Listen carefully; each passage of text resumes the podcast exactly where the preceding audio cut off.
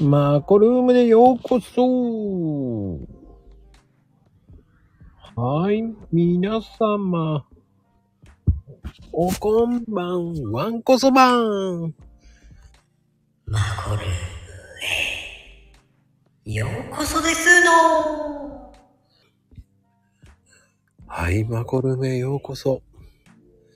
さあ、始まりましたよ。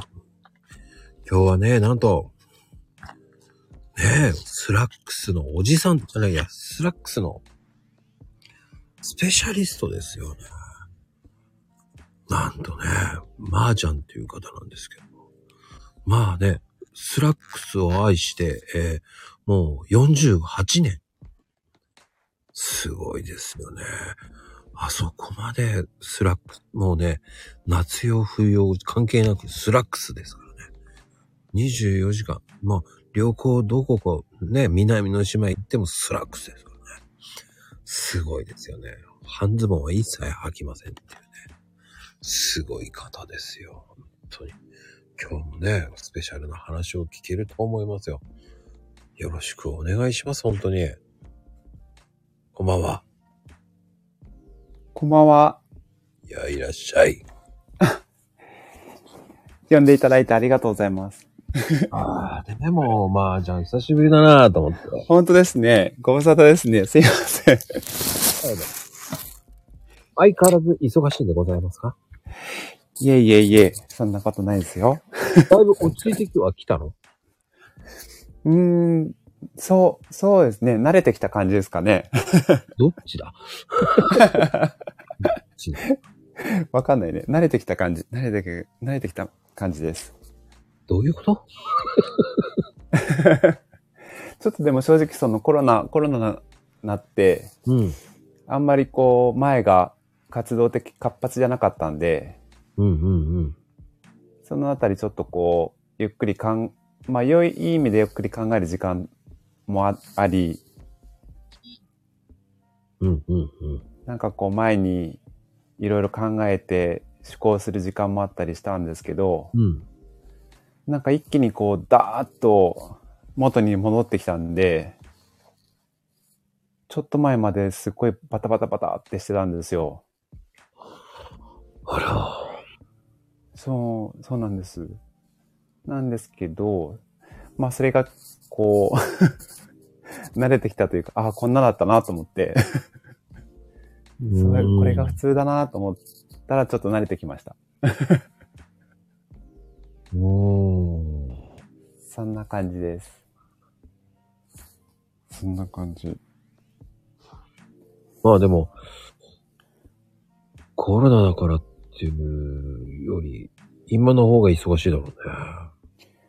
ああ、かもしんないですね。そういう意味で言ったら。うんうんうん。そう、に日本、日本もね、この前もちょっとお話ししたんですけど、日本国内も動き始めたし、特にやっぱり海外、海外はよりやっぱりか活動的ですね。活発ですね。あら、そう。はい。海外は結構やっぱりアグレッシブにみんな動いてる印象がありますね。ああ。ねえ、もう本先生、こんばんはですよ。ね。ああ、こんばんは。こんばん は。言えてないだろ。そっか、でも、やっぱり海外の方が売れてるんだ、やっぱ。海外、そうですね。海外はやっぱり動きが活発ですね。うんうんうん。うん、特にアジアジア、アジアだったり、ちょっとこれから伸びようとしているところは、勢いがありある感じがしますね。うんうんうん。。はいアメリカとかヨーロッパはちょっと停滞な感じですけど、低浮上な感じですけど。まあ今、アジアは元気だってイメージが強いからね。うん。そうですね。ちょ特にあ、あ、あっちのね、あったかい方ですね。うん。よりね、フィリピン。そうそう。そうそうそうそでもフィリピンあったかいから、スラックス履か ないでしょ。半ズボンだよ。う。そう、そう思うでしょう。 そう、そう、僕もそんなイメージあったんですよ。タイとかね。なんか T シャツ、ちょっと偏見かもしれないですけど、T シャツに短パンみたいなイメージあるでしょうん。う。ね、そうなんです。僕も完全にそんなのあったんですけど、違うんですよ。最近増えてきたんだ。そう、最近増えてきてる、増えてきてるんです。そうなんです。でも、や結っぱ構なんりか、。うん。ちょっと薄い生地でしょでも大体が。あ、そうだね。そうそうそうそう。やっぱりこう夏、もう常夏なんで、うんうんうん。やっぱりこう、まあ日本でいう、あの、かまあ雨季、雨季、まあ日本でいうふ冬が雨季みたいな感じなんですけど、それでもやっぱり日本の夏みたいな感じなんで、うんうんうん。やっぱり年中な、年中夏物ですね。冬物はないですね。冬物の素材はないです。うんうんうんうん。でも逆になんかすごい湿気が、湿気があって蒸し暑いから、案外こうペラペラな素材よりも、結構そのしっかりしてる素材じゃないと、うん。あの、逆にこう洋服が下で映えしなかったりするんですよ。なんかペラペラなびいちゃって。うんうんなので、案外しっかりした素材使ったりします。夏物なんですけど、結構しっかりした素材で作って、それが売れてたりします。うん。へえー。はい、不思議なんですけど。不思議だね。うん。そうそう。結構重い生地ですよ。通常、普通の生地の1.5倍とか1.8倍とか、それくらいのこう、重さのことを生地で目付けって言うんですけど、はいはあい。の、はい、それくらいの目付けの重量感のある素材を結構好んで、みんな着たりしてますね。暑いのにね。そう、暑いのにね。 本当に。暑いのにジャケット着てるわと思って。 ジャケットパンツでいるわと思って。暑いのにスーツ着てるわと思って。ジャケパンね。そう、ジャケパンで。そうなんですよ、ジャケパン。ねえ、今日結構いっぱい来てますね。ほねあたけちゃんありがとうございます。じゃあねあともちゃんにたけちゃんに、ありがとうございます。暑い方の方が冷房効いた部屋ですわ寒いなぁっああ。て思うでしょくそ暑いんだよ。フィリピンなんて暑いから。まこちゃんどのくらいいたんですか、フィリピン。結構長いこと滞在してたんですか半年。うん、すごい。半年もいたのすごいですね。 うん。現地の人とよく間違えられてたけどね。そうなんだ。すごいな。フィリピンは僕行ったことないんですよね。でも、あれって、その、はい。なんつったらいいんだろう。本当に、ちょっとずれたら、うんもう、すごい家ばっかりよ。あうん。あ、はいはい。なるほどね。豪華な、大きな家ばっかりそうそうそうそう。と思うでしょ、うん。ちょっとずれたらもう、トタン、トタ ン、トタンの家とかいっぱいあるからね。ああ、そういう感じ。ああ、なるほどね。ああ、そっかそっか。まだその辺があるんですね。う。そうなんんだね。まあでもさ、やっぱり、うん、どうなんだろうね、これからは。どうなんでしょうね。ねえ、本当最近それをすごく思う、思うことが多々、感じさせることが多々あって、うん。ちょうどそのコロナの前に、結構こう、あの各国ラウンドした時があって、はいはいはい。そのシンガポール行って、タイ行って、韓国行って、フィリピン行ってとかって回った時があったんですけど、うん。まあそのうちの一つで、やっぱそのタイのバンコクに行ったんですよ。うんうんうでん。僕その時タイのバンコク初めてだったんですけど、うん。もうその街中のこう、目抜き通りから、その中にあるショッピングセンターから、そこに入っているブランドの多さと数の圧倒的な量って言ったらなかったんですよ。もう、僕のこう、タイのイメージを、 すっごいもう大きく覆してくれて、めちゃくちゃ近代的だったんですよ。そのバンコクの市内ですね。エンポリ、えっ、と、エンポリアムだっけエンポリ、あ、そうそうそうそうそエうそう。ンポリアム行ったの行きました、行きました。そこも行きました。じゃあ MBK も行ったんだ。 MVK ってなんだろうなんなんで MBK しセンたっけターって言ってさ、巨大ショッピングの2000店以上あるところよね。あ、そうなんですね。そうそう M そ、う。 M、MBK って書いてあるんだよね、確か。へーあれがね、巨大ショッピングモールなんですよ。あ、そうなんですね。うんそのなんかもうあまりにもいっぱいありすぎて、その、一応その出張仕事で行ってるから、うん帰ってきたらレポート書かなきゃいけない、出張レポート書かなきゃいけないんで、うんうん。最初もうど、どこどこなんていう名前のショッピングセンターに、 どんなショッお店があってとかって書いメモ、メモしてたんですけど、うんもう本当あまりにもいっぱいありすぎて、もう途中でいいわと 思って。もうそれくらいなんかもういっぱいあったんですよね。あるあるあるある。おーすっごいなあここと思って。そんでな、外はもう蒸し暑くてもう、ねえ、あんな感じなんですけど、中はもうキンキンに冷えてるし、僕らはちょっとそんなに裕福じゃないんですけど、多分お金持ちの人は、ショッピングセンターからショッピングセンターまで自家用車だったり、うんうんうん。タクシーで移動するから、あ、その、外を出て歩かないんですよね。だからもう生活感とかその辺が、もう全く違うなと思って、うん。あの、多分、MBK 行ってると思うんだよね。あ、本当ですかコスプレカフェとかあったり、あおあの、プリンスホテルがあるとこですよ。プリンスホテル。あ、そうなんです、そうなんですうね。んへえ。あの、うん。えー、なんだっけね。MBK ってなんだっけな。まあ、まあ、まあ、まあ、うまあ、ん。うん。まあ、まあ、まあ、B はなんだっけな。文とかそんなようなで、で、K があなんかクローンとかそんなようなで、あの、ん MBK っていうショッピングモールなんですよ。あ、なんかの略なんですね。うんうん。8階建てなんですけどね。へえ。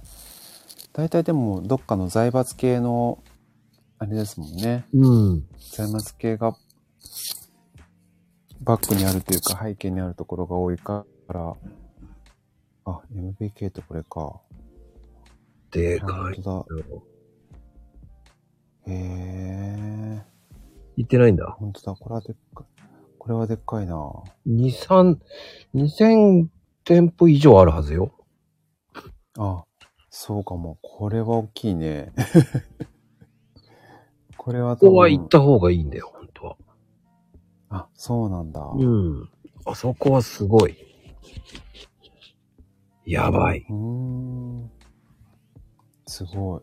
本当だね。これすごいわ。行ってないんあだ。ここ行って、あ、多分行ってない。ここ行ってないわ。行った方、今度行って。マーブンクローンセンター。あ、そうそうそうそう、そんなような名前。ねそうだ、すごい。調べたこれら。は、 調べちゃった。あの辺周辺ってショッピングモールいっぱいあるからね。ですね、いっぱいありますよねうん。この辺。そうそう、この通り沿いにアホみたいにあって。おかしいんだよね。通り沿いにあんなでかいのバンバンバンバン。そうそう。全部統合してるよと思うぐらいに。そう そう。これ何の、どんな違いがあって、これや、運営してんだろうなと思うくらい。意味がわからない。そうそうそうそう、ほんとそう。でもこれだけでも買う人がいるんだなと思って、うんなんかタイの力ってすごいなって。いや、それでもね、車渋滞してるからね、すごい。そう。ハマりましたありましたよ、僕は。これは歩いた方が早いぞ、と思う。そうそうそうそう。そうなの、そうなの。ほんとそうですよね。意味がないぞ、と思いながら。そう。これもうおか、これもうあ歩いた方が早くないですかとか。すごい、めちゃくちゃ歩きましたもん、僕も。 ただね、あのね、まあ歩く。本当に歩く。あの、お買い物っていう、確かにね、うんあ、の、しょ、なんだろうね。いや、もう、あ、あまりにも多すぎて、何買っていいか分かんなくな って。もうそうだよね。ずーっそとうだ歩き疲れたって感じですよね。見あてー、そう、そうそうそう、本当そう。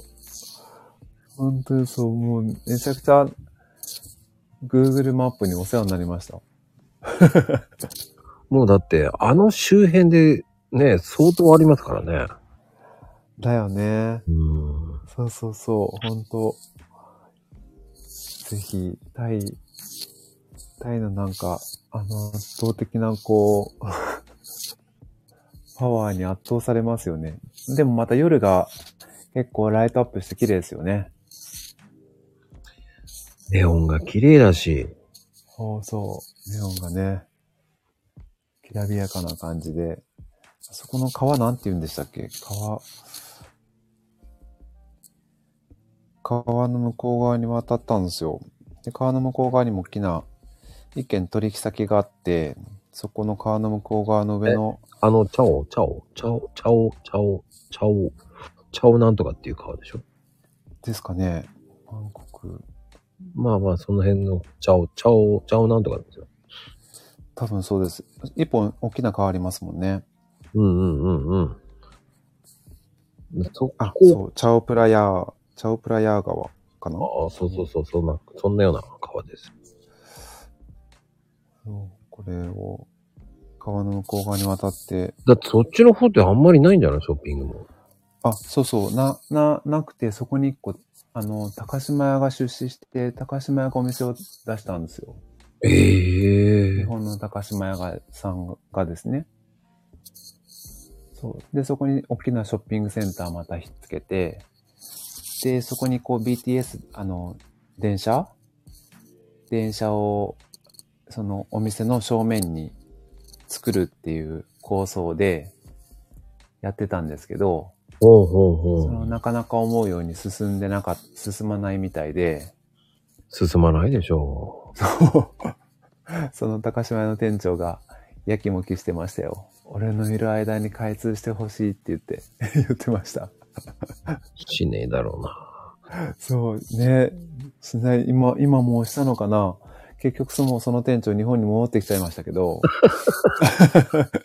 かい本当はそこに、あの、赴任した時に何年後 ?2 年後かなんかにオープンするから、その準備、準備期間というか、準備期間と責任者で日本から行った方なんですけど、 結局、あの、その、地下鉄が開通しないから、うんまあ地下鉄開通しないから、その結局船でしか行けないんですよ、そこまでね。反対側のこう、あのメインのところから、船でしかそ、そこに行けないから、お客さんもこまばらだし、そうだよね。地下鉄が通、そう、地下鉄が通ったら結構ね、流入が見込めるからっていうことでそこにしたのに、なかなかなかなか難しいですね。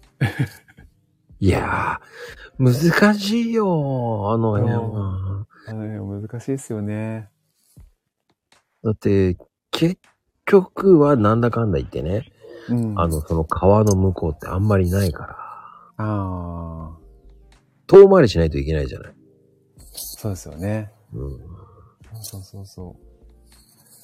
あでもあそこ、近いようで遠いからね、そうですね。あの辺って。だかそうだね。ら、あの、だってあの川渡ってっていうすぐのあの辺って言ったらもうね、そんな大してないだろうっ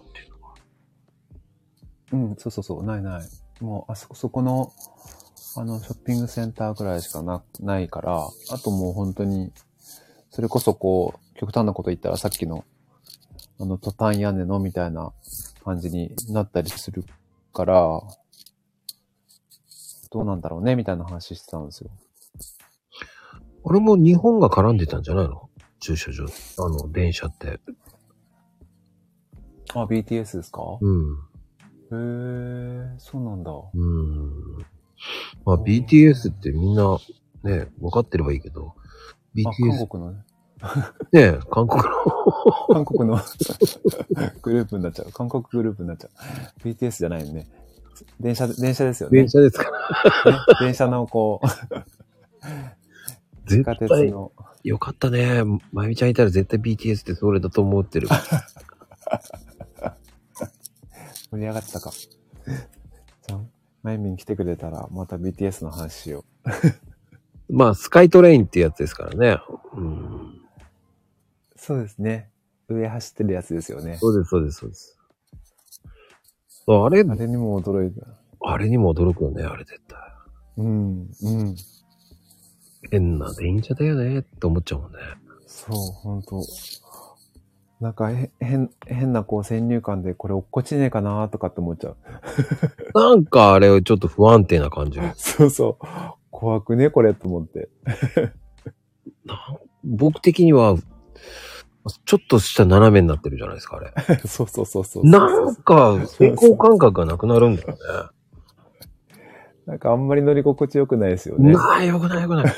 日本の電車が、あ、モノレールとかああいうのもより良すぎるんだって、あれは。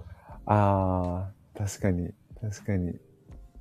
うん、モノレールってあれ、高架鉄、高架っていうか、ああいう鉄、電電車みたいな感じですよね。高架電車みたいな。なんつったらいいないな。上からね、吊り下げ、吊りそう下げ吊り下げられて、こう、ずーっと前に進んでいく感じですもんね。不思議な電車です。本当です、本当です。そうなんですよ。まあでも、そんな、そんなタイも結構やっぱり、なんかそんなイメージがあったんですよ。うんその、うんうん何年か前行った時は、結構もうお金持ちが、その、自分の身なりをこう着飾って、で、こう、あの、ちょっとね、生活感の、まあ僕、僕からするとちょっと生活感のない生活だったり、ファッションをこう楽しんでるみたいな、すごい貧富の差がどんどん広がってるようなイメージがあったんですけど、またそのコロナ経てちょっとこう、あの、彼らの意識も変わってきてるみたいで、今すごい、あの、ユーズと中古のマーケットがすごい広がってるみたいなんですよ、タイ。はいはいはい。新品、もちろん新品も購入するんですけど、中古の、よ、あの洋服はもちろんなんですけど、中古のこう時計とか、中古のヴィンテージアイテムとか、あれがそうね、ビトンの中古がすっげえ売れてるあうん。日本の方が安いからってって、すごい買いに来てましたよ。あ、あ、そうなんですか。うん。ビトンすごいね。で、日本人が買ったビトンって、うん。あの、高く売れるんですよ。おお。なぜかといううと、日本人って目利きがいいし、あいいのしか買わないから、あ、なるほどね。いいのをバイヤーが、えっ、と、七流れ市に買いに来るんですよ。はいはいはいはい、そうなんだ。うん。それぐらいすごいよ、あそこは。あ、そうなんだ。ビトンがすごいんだ。えだから、経済的にはすごいんじゃないー、うん。そう、そう思います。すごい伸びてると思います、きっと。その知り合いが中古の時計、時計を販売してるんですけど、うんうん。あの、それこそこう、ロレックスとかオメガとか、あの、ピゲとか、あの、もう何十万するような、まあ下手したら何百万するような時計の中古品のヴィンテージの時計を扱ってるに友人がいて、もうそいつはもう足しげくタイに売りに行ってますよ。 すごいもうあっという間に売れるんだって。うーん。であ日とは本で、うん、日本で売るよりも、やっぱりこう、日本は結構、あの、めその、今言われたように目利きがいたり、結構厳しかったりするんだけど、タイの人はこう、日本人だっていうことですごい、信頼感があるんでしょうね、きっうんと。あるあるあるあるある。はだから下手なものを売ってこないっていうのは信用がない。中国人とかだったら絶対信用できない。いそうそう、なんかそういう意味では信用、信頼感があるみたいで、うんうんうん。もうすぐ、速攻売れるみたいですよ。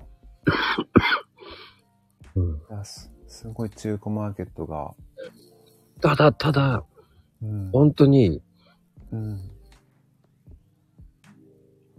どちらかというと今、ほん、まあ、あの、タイは本当に今、うん。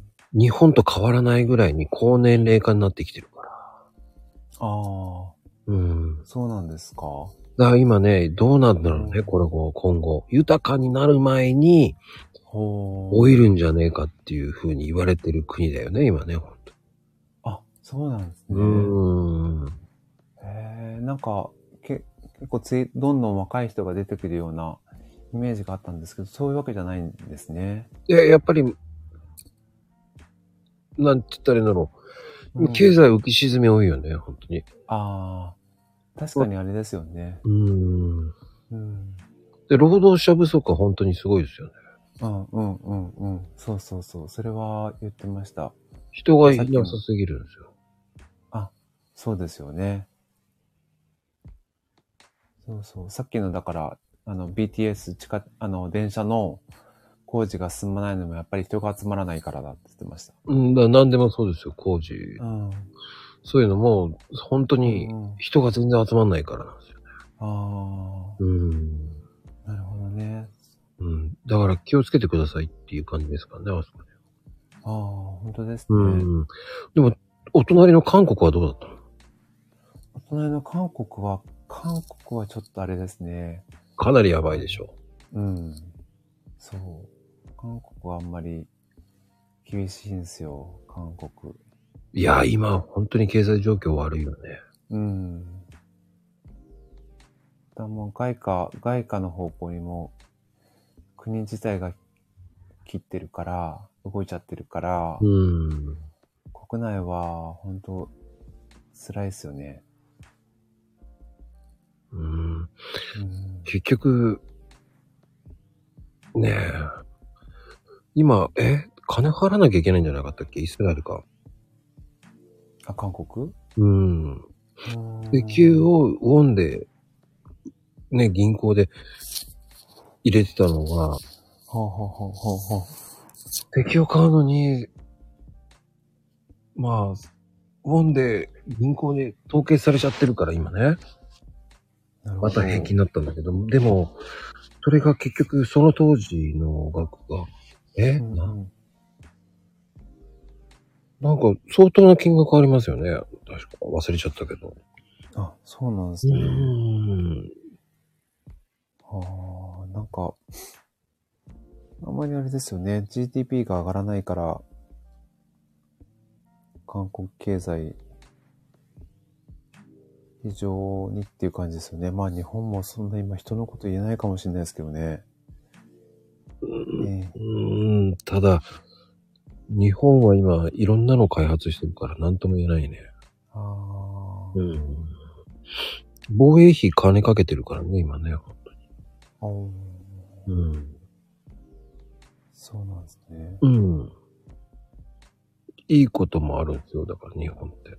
うーん。ちょっと、ちょっと、ちょっと前うんうん。なんか新しい武器開発しにね、向けて今、しようとしてますからね。ええあの、レーザー、レーザー銃みたいな。おおそうなんですうかんうんうんうん。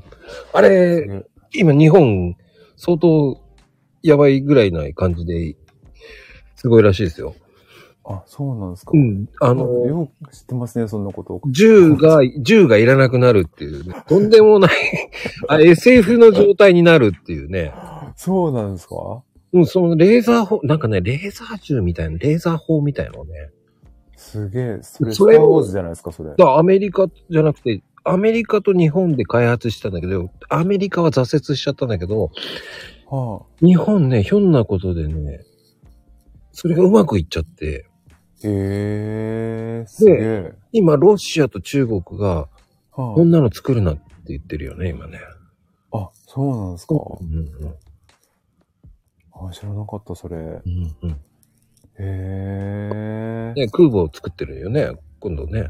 うんうんうんうん。なんか回収して新しくリニューアルするっつって、うんうんうん。その戦闘機が乗せられるようになっちゃったら、多分相当日本強くなっちゃうんじゃないですかね。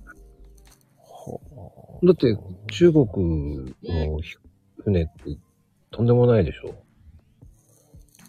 そうなんですうね。んうんうん。だから、お金、多分、日本のレベルには水準合わせるって言ったら、あ全然違うだろうね。相当なお金かかるんじゃないかな。あ、そうん。う。うん飛行機がだって、ね、2世代ぐらい前の飛行機でしょ、中国って。あ、そうなんですか。うん日本の飛行機って、今の飛行機だから、ほう。うん全。然違うんですよね。あそうなんですね。うんまあ、詳しくは分かってないけどね。その飛行機の性能はすごいって言ってたよね、日本の方が。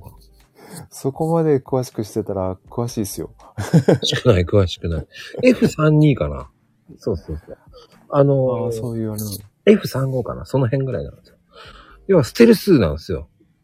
の。ああ、見えないんだ。見えないんそれ日本持ってるんですよ。へえ。で、空母で作っちゃうから、それが今中国慌ててるみたいね。そうなんですね。うん、そうなんだ。そう、そういうのにはなんかお金かけちゃってるんですよね。防衛費上げたから。そっか。うんうんうん。そっか。じゃあ、いいこともあるんだ。いいこともあるっすね。まあね、そう。その辺が難しいですね。難しいいこともありながらも、それを使ってほしくないところも。 い。まあでもそう本当つまりに、あとはだからね、人工石油もね、どうなのかもね、今後ご期待ですよね。うーん。そういうちょっとね、えエシカルというか、エコ的なね、考え方は絶対必要ですよね。うんうんうん。もっとどんどん経済。うわ、海外の反応すごいもんね。人工請求だってね。うーん。アパレルもやっぱりその辺はすごい意識して動き始めてますね。うーん。あの話聞いたらすごいよね。うん、そうなんだ。あんまり僕もすいません、詳しいこと知らないんですけど。あの実用化したらすごいよね。ドリーム燃料って言ってたやつね。ああ、ねえ。あれは人工的に作れるんですかそなうんか特許かなんかいるのまあ、あの、超有名なね、うん。方が、あの、教授でしょうん。大阪の作って。ああ。やっぱなんか日本はあれですよね。物事をこう作って、うまく実用化するのが上手ですよね。すごい。だって、ああ。軽油の1リットル14円だよ、だって。すご。人工石油。すご。そんなんできたら、早く使いたいですね。で、光触媒で水でそれでずっと入れていくとっていう感じで、なんかね。はい。ええコスト的には50円ぐらいとか言ってるけどね。はあ。そうそう、そういう、そういうなんかこう、技術の、あの、進化というか、技術のこう、改良みたいなところは本当、素晴らしいですね。すごいそ。れね。ちょうどへ、ちょっと前の話なんですけど、その、今、雲の糸っていうのがあるんですよ。スパイダーヤーンっていうのがあるんですよ。知ってる。それもすごいよね。そう、そうなの。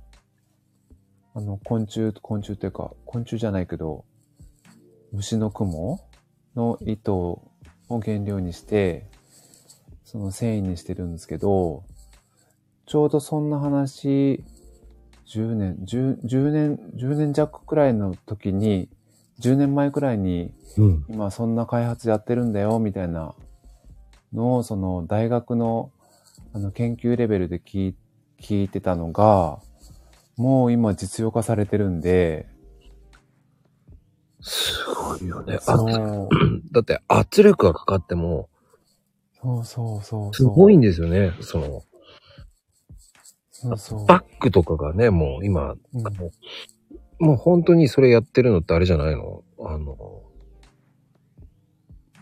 あれじゃないのあの、寝袋とかじゃないのああ、そう、そうですね。その、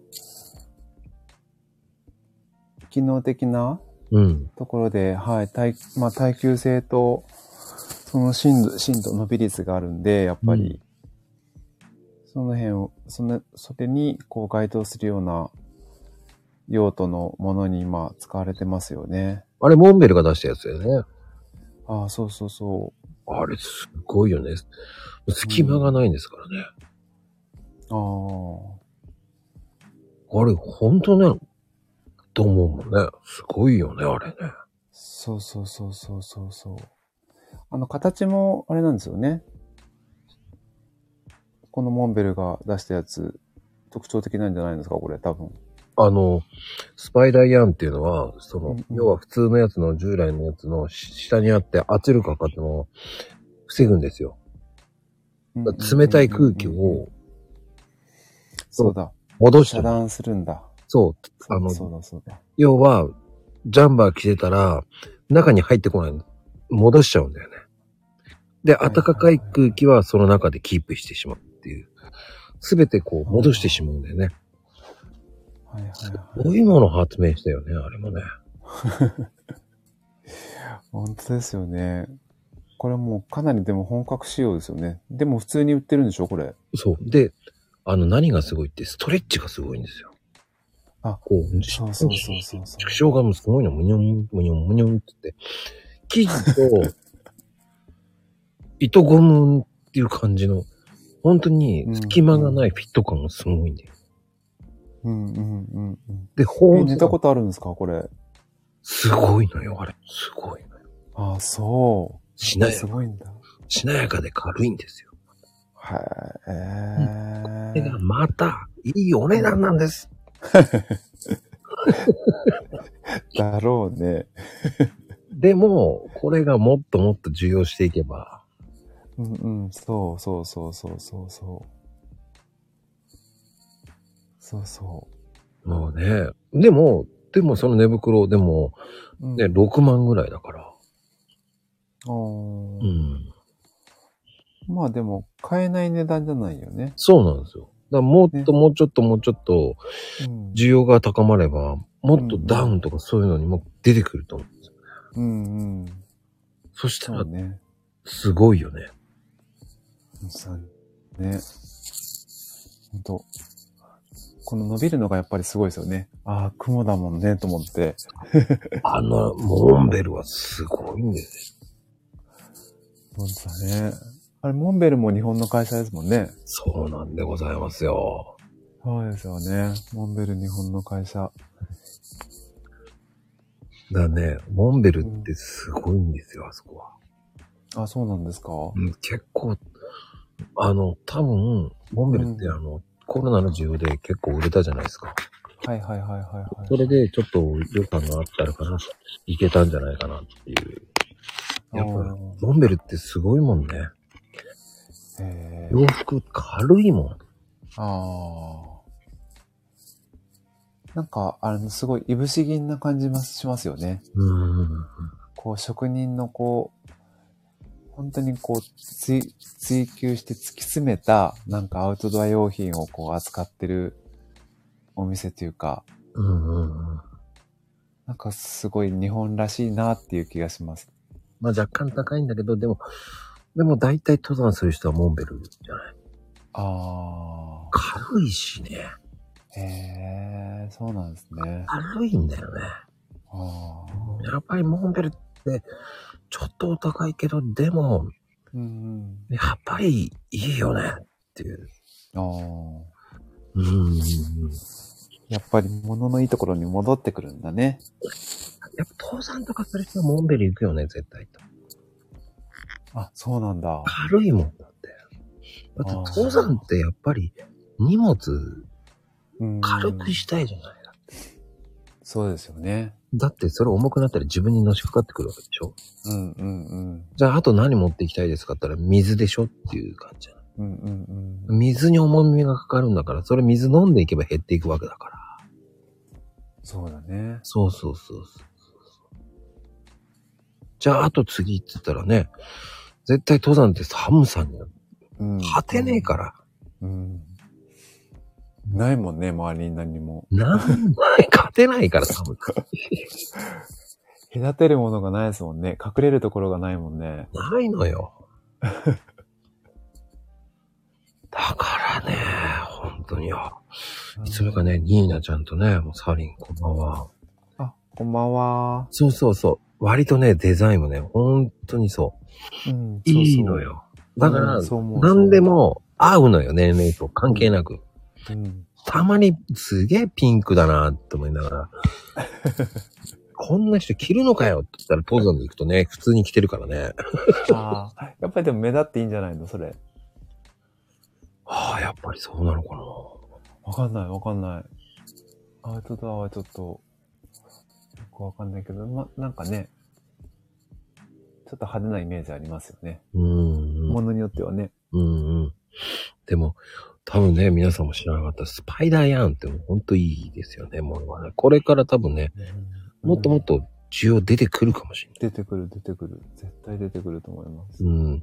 一応ね、もう、あの、モンベルさんがもう、独、もう独自のあれで、ね、うん。すごいもの作っちゃったからね。そう、すごいもん作ったよ、あれ。 あれを本当に、もう、その、何年かで作ったのがすごいなと思って、本当にそんなのできんだ、みたいな。ちょっとこう、あの、小馬鹿にしてたようなところがあったんですけど、みんなで。そんなのできんのかねみたいな感じだったんですけど、もう、あれよあれよという間に、糸になりましたって言って、今度実用試験ですって言って、ほなもう商品出てきちゃったんで、うわ、すげえと思って。あの速さは半端ない。しかうんも、モンベルがめってつけたっていうのはすごいよね。ねえ、やっぱり、そういうところのこう、きっと熱意も、熱意と行動力でしょうね、これね。違う。うん、すごいなと思って。信じられないようですよ。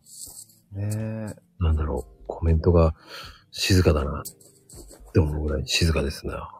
本当そっいかや。、多分スパイダーヤンってなんだっつって調べてみるあとね。ああ、そっかそっか。そう、スパイダーヤーン。今だから、そういう意味では、そのスパイダーヤーンも、ある意味こう、自然なものに着想を得てやってるじゃないですか。うんうんさっきのそのエシカルというか、エコ絡みで今、そういう、リサイクルっていう考え方の意図ももちろんだし、あと、その、生育、成長が早い繊維を使って、あの、ものにしようとか、あともう捨てるものをもう一回リサイクルして、あの、糸にしようとか、染色に使おうとかっていう動きがすごい活発なんで、今だからバナナ、バナナの繊維とかもありますよ、今。ああ、聞いてる。聞いた聞いたことあるなんか、そういうのも、いろんなものを今試してるよね。調べてるよ。そうそう。もうなぜこう、成長の早いやつだからそれこそこう、あの、ヘンプ、まあ大麻なんですけど、大麻とかもすごい成長が、あの、早いから、あの、ヘンプを使って、ヘンプってその特性がリネンに似てるんで、リネンの代わりにヘンプ使うとか、そのバナナの茎を使って繊維にするとか、なんかすごいそういう取り組みというか、そういう開発はどんどんどんどん進んでますね。いろんなのが増えてますよね。うん、そう、ほんといろんなものが今出てきてる。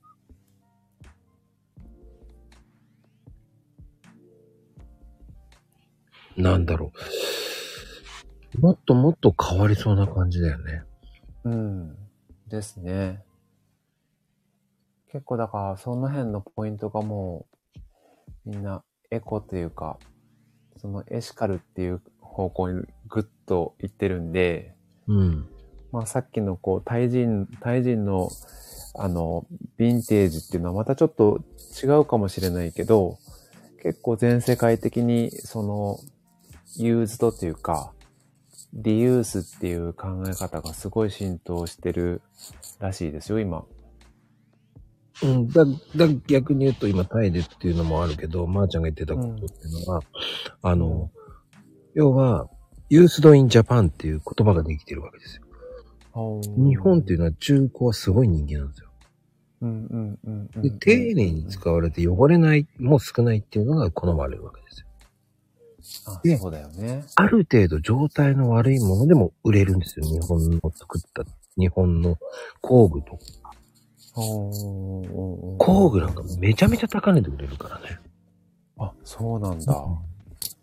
今、へー今工具屋さんって今流行ってるっていうのは、それを仕入れて海外で買う人がいっぱいいるわけですよ。外国人が買って。あ、そうなのうん。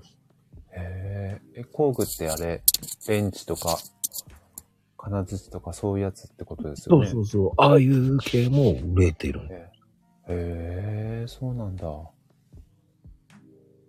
ーおー何が商売になるかわからんね。だから中古、あの、海外では日本の中古品っていうのはニーズが高いんですよ。ああ。そうなんだ。そうそうそうそう。だからもうね、今その廃棄しようとしているようなものを、今、うんうんうんでだから今マレーシアとかはもうすごいよね、今ね。アパレル生活用品とかベビー用品とかおもちゃ用品とか。あー家具とかそのアクセサリーすべて日本で中古したものをはいはいはいはいはい。マレーシアなんかすごいよね。うーん今、来日する人も多いですもんね。マレーシア人。うん。だから、ブックオフがね、今ね、それを先駆けて、うんうんすごい売ってるんですあ、向こうにお店出してるのよ。うん。へえ、そうなんだ。はでそれが理由し、あの、セカストもそうだよね。あ。ああ、はいセカはいストはい、もアはい。メリカとかマレーシアとか台湾にやってる。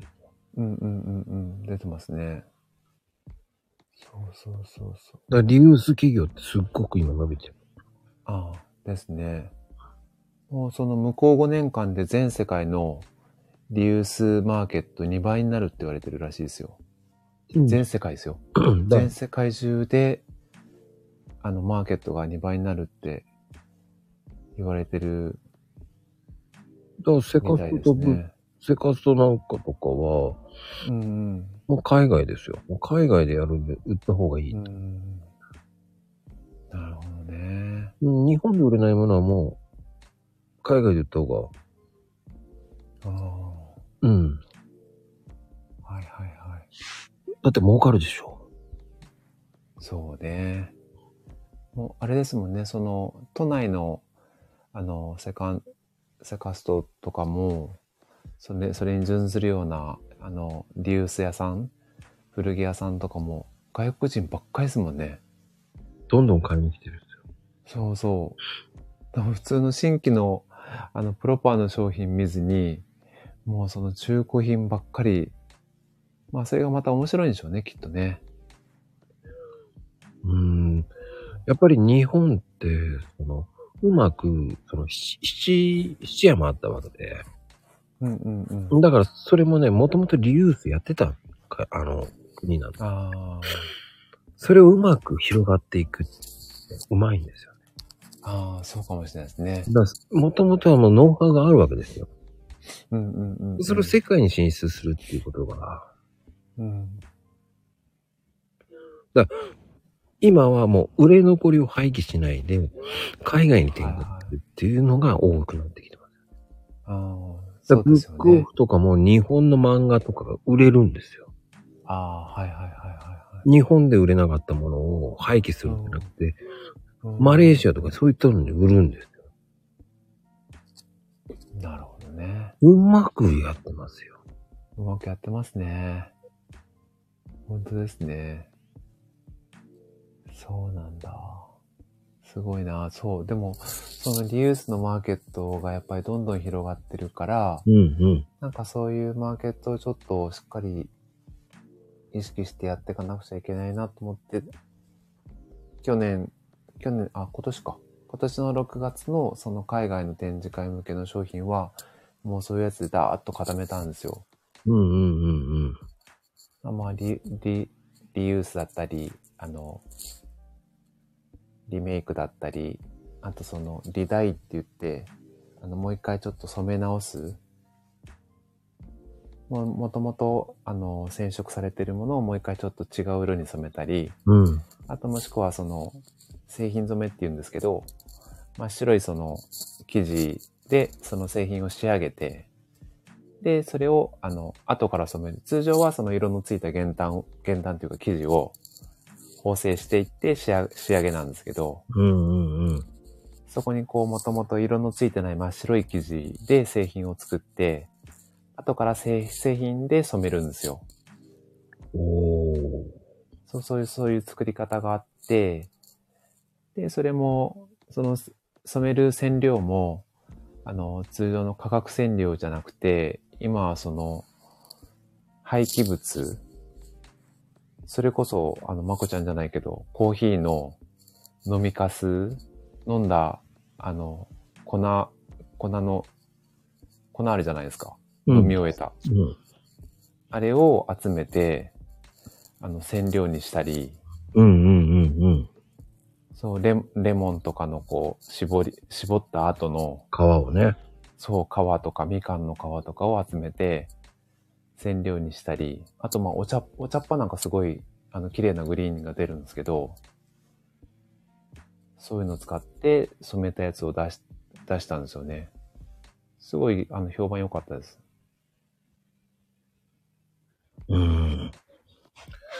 だから、今多分相当、今だから言ったタイはもう、洋服はは中国す、あの、洋服はもうタイなんてすごいもんね。マレーシア。ああ、そうね、そうね。うん。そうそう。まあでも洋服じゃなくてもなんかそういうマーケットが、今のね、まこちゃんの話じゃないけど、工具だったり、カバンだったり、本だったりっていうのが、どんどん広がっていくでしょうね。だから本当は個人でもマーケット的にはね、別になんですよ。うん。うん。結局リメイクしてる人を解体して、はいはいはいはいはかい、あの、す何再利用しちゃえば新しいバッグになるとかね。いはい。あ、そうですね。うん。そそううそうそう。いうふうに作っ。て海外で売ってる人もいるんですよ。うん。あのー、パッチワークってあるじゃないですか。はいはいはいはいはいはいはい。あれも結構海外ではゆ売れてるんですよ。なるほど。うんなるほど。そうですよね。そういうマーク、次はいそうそうそう。うだかんうんうんうんうん。らそういうのがもう、半端なくね、売れてますよね。うん。不思議です。よね不思議です。そう、不思議なんですけど、その、日本、日本で言うと、その、継ぎはぎ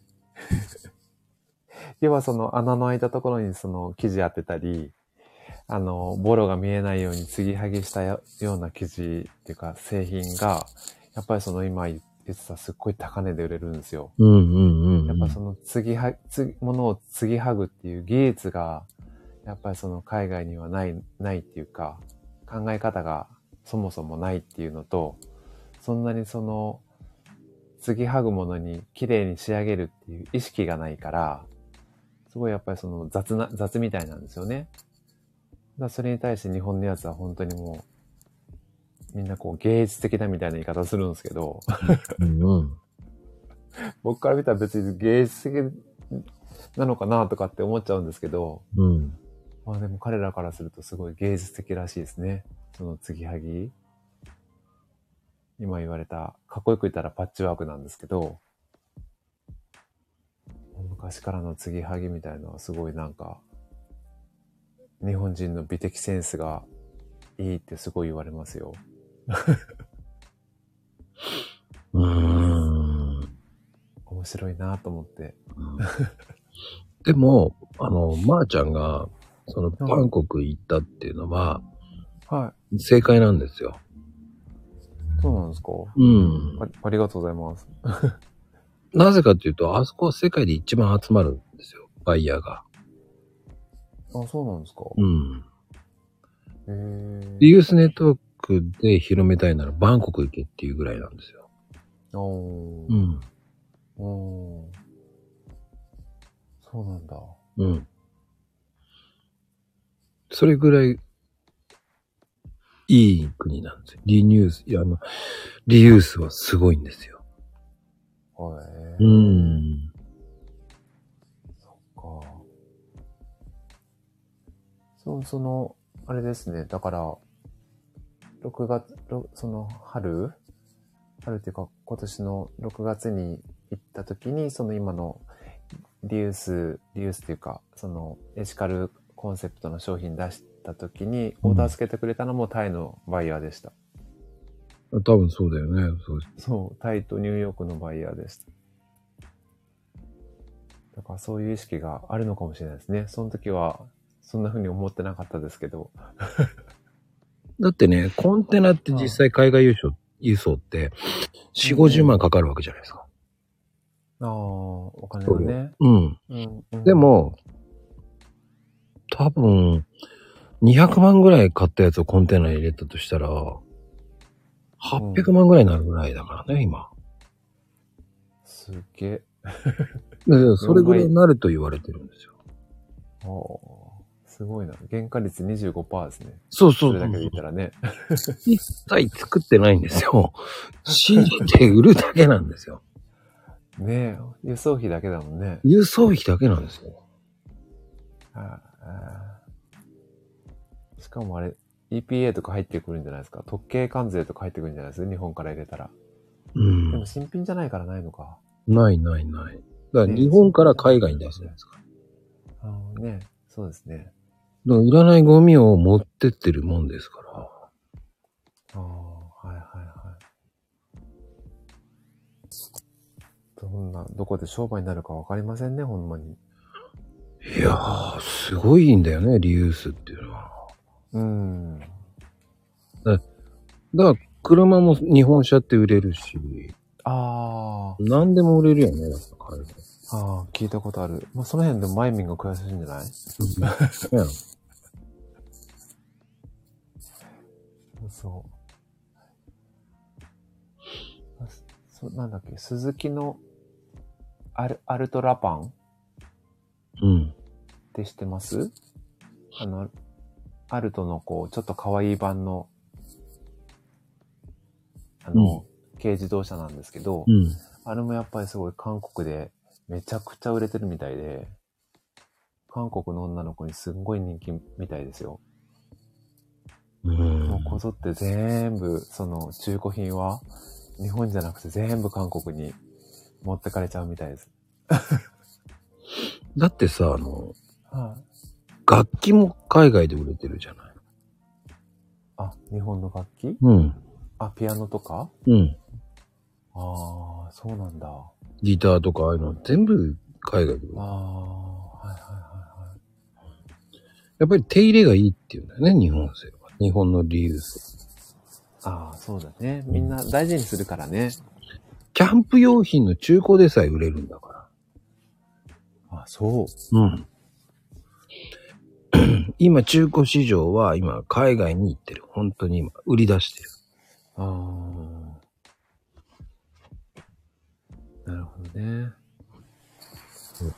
そうなるともう、ばあちゃん、やっぱりバンコクだよ。バンコクだね。本当にバンコクは本当にすごいです。多分ね、皆さんもね、一回ぐらいバンコク行った方がいいと思う。タイバンコクは。う。うんん。本当にいいかもいいですよ、あそこは。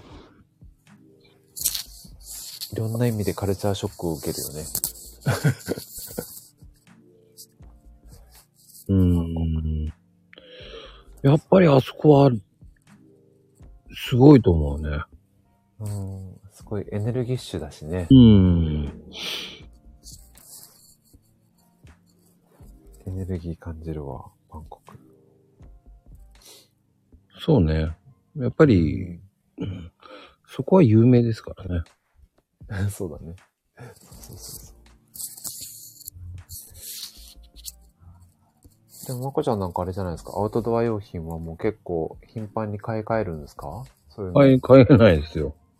買い替えない、うんもうずっとうん。大事に使い続ける感じですかそうです、そうですよ。うん。破れるもんね。破れるもんね。あ、やっぱり破れ、そうだよね。破れたりするよね。そんなもんですよ。ね。だから日本のリサイクルショップが向こうでっていうのは、ね、うんうん人気あるのはそういうことですから。ああ。日本でも売っても、売って売ってるよね。日本であんまり売れないのかなそそうでもないのか。いや、結局、あの、売れないものもあるから、日本より。ああ海外の方が絶対売れるもんね。そっか。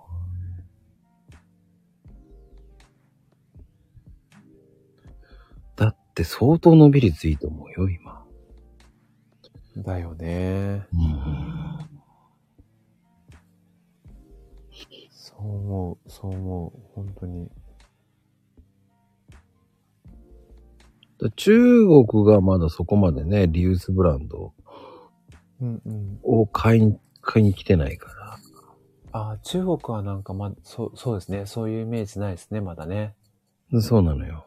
うん、ないない。まだ、まだなんか新しいものを買い漁ってるイメージがある。っていうのは、というのは、うんあ、の、中国の場合って恥ずかしいっていう。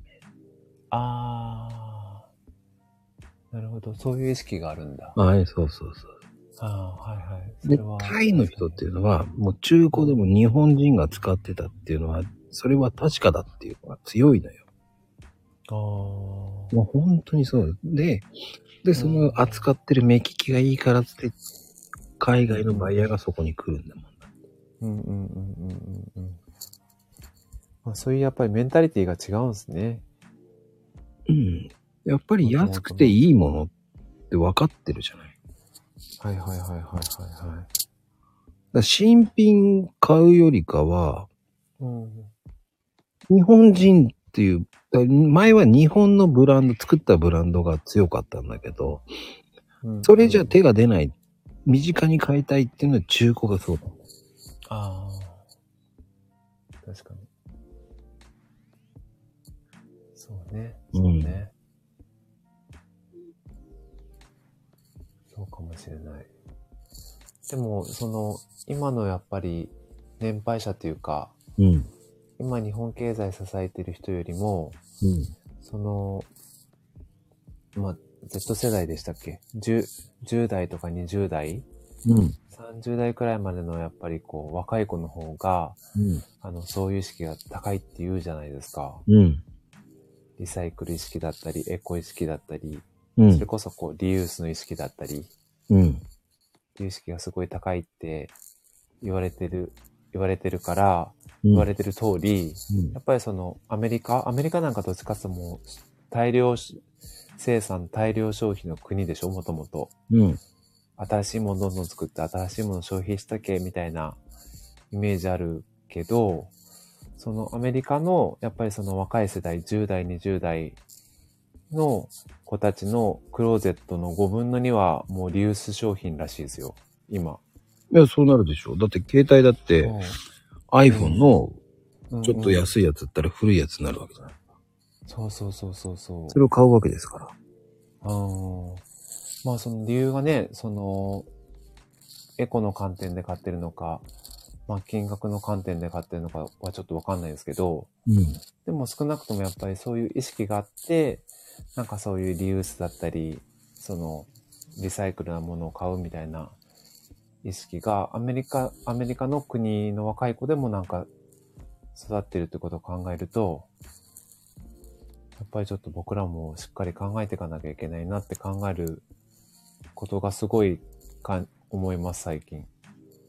正直あんまり自分ではそんな風に思ってなかったところがあるし、うん。なんとなくこう感じてても、どう、どうなんだろう。自分で積極的に買おうっていうよりは、なんかちょっとこう、傍観者的なところがあったりしたんですけど、うん。やっぱこれちょっと自分でしっかり動いていかなきゃいかんなって、すごい最近思います。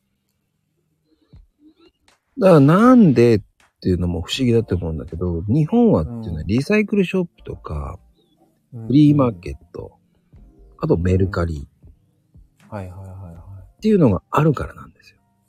あー。で、それを、まあ、正直言って日本のリサイクルマーケットが、うんタイとかフィリピンとかマレーシア、東南アジアにうんうん。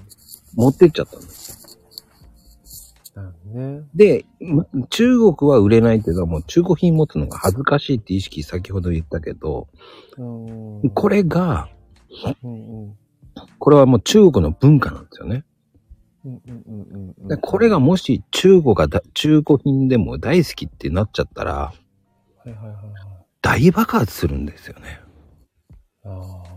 うん。マーケットが大きいからね。そうなの。マーケットが大きいから。うん。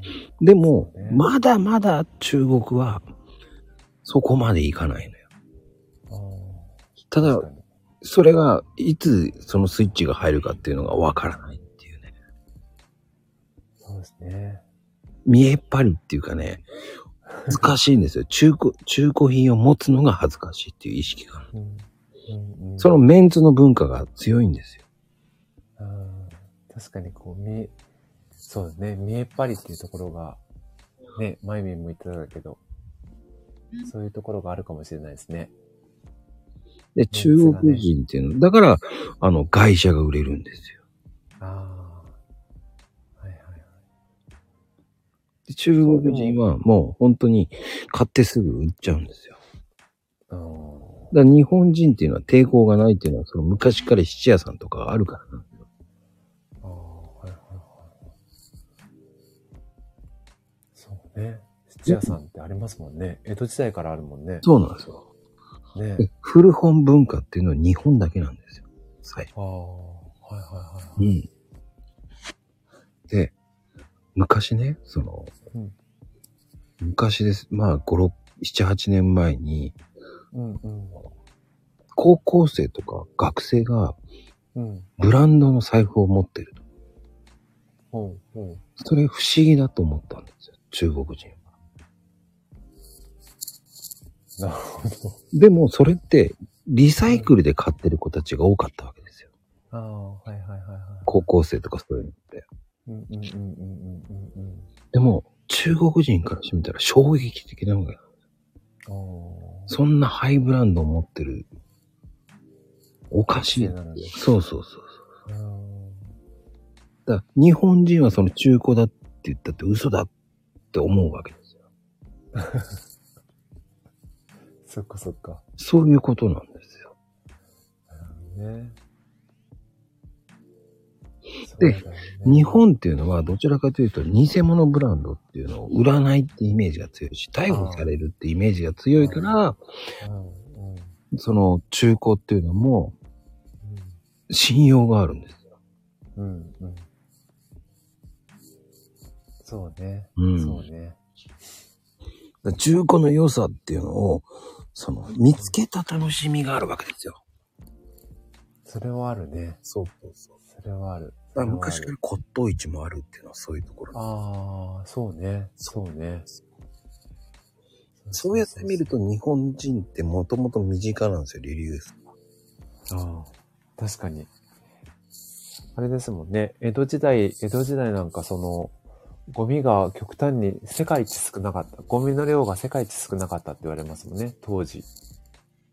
それはやっぱりその、リユースだったり、あの、リペアだったり、あの、繰り返し使ったり、直して使ったりっていう文化がすごい強かったし、うん特にその生ゴミとか、まあそれこそ、あの、ちょっとね、あの、ピーっていうようなものまで、その、畑にやってたから、ほとんどこう、ゴミが出なかった。世界、世界的に見ても、すごいゴミの量が、あの、人口の割に少なかった町だって言われてるじゃないですか。うん。あそんそんなこともあると、やっぱり、ああ、なんか、日本の文化って素晴らしいなって思ったりするんですよ。まあ、あと面白いことに、はい。プラスチックのストロうんー、あれ紙にしたでしょうん。あバッグとかが。あれはいっはてい意味がないんだよね。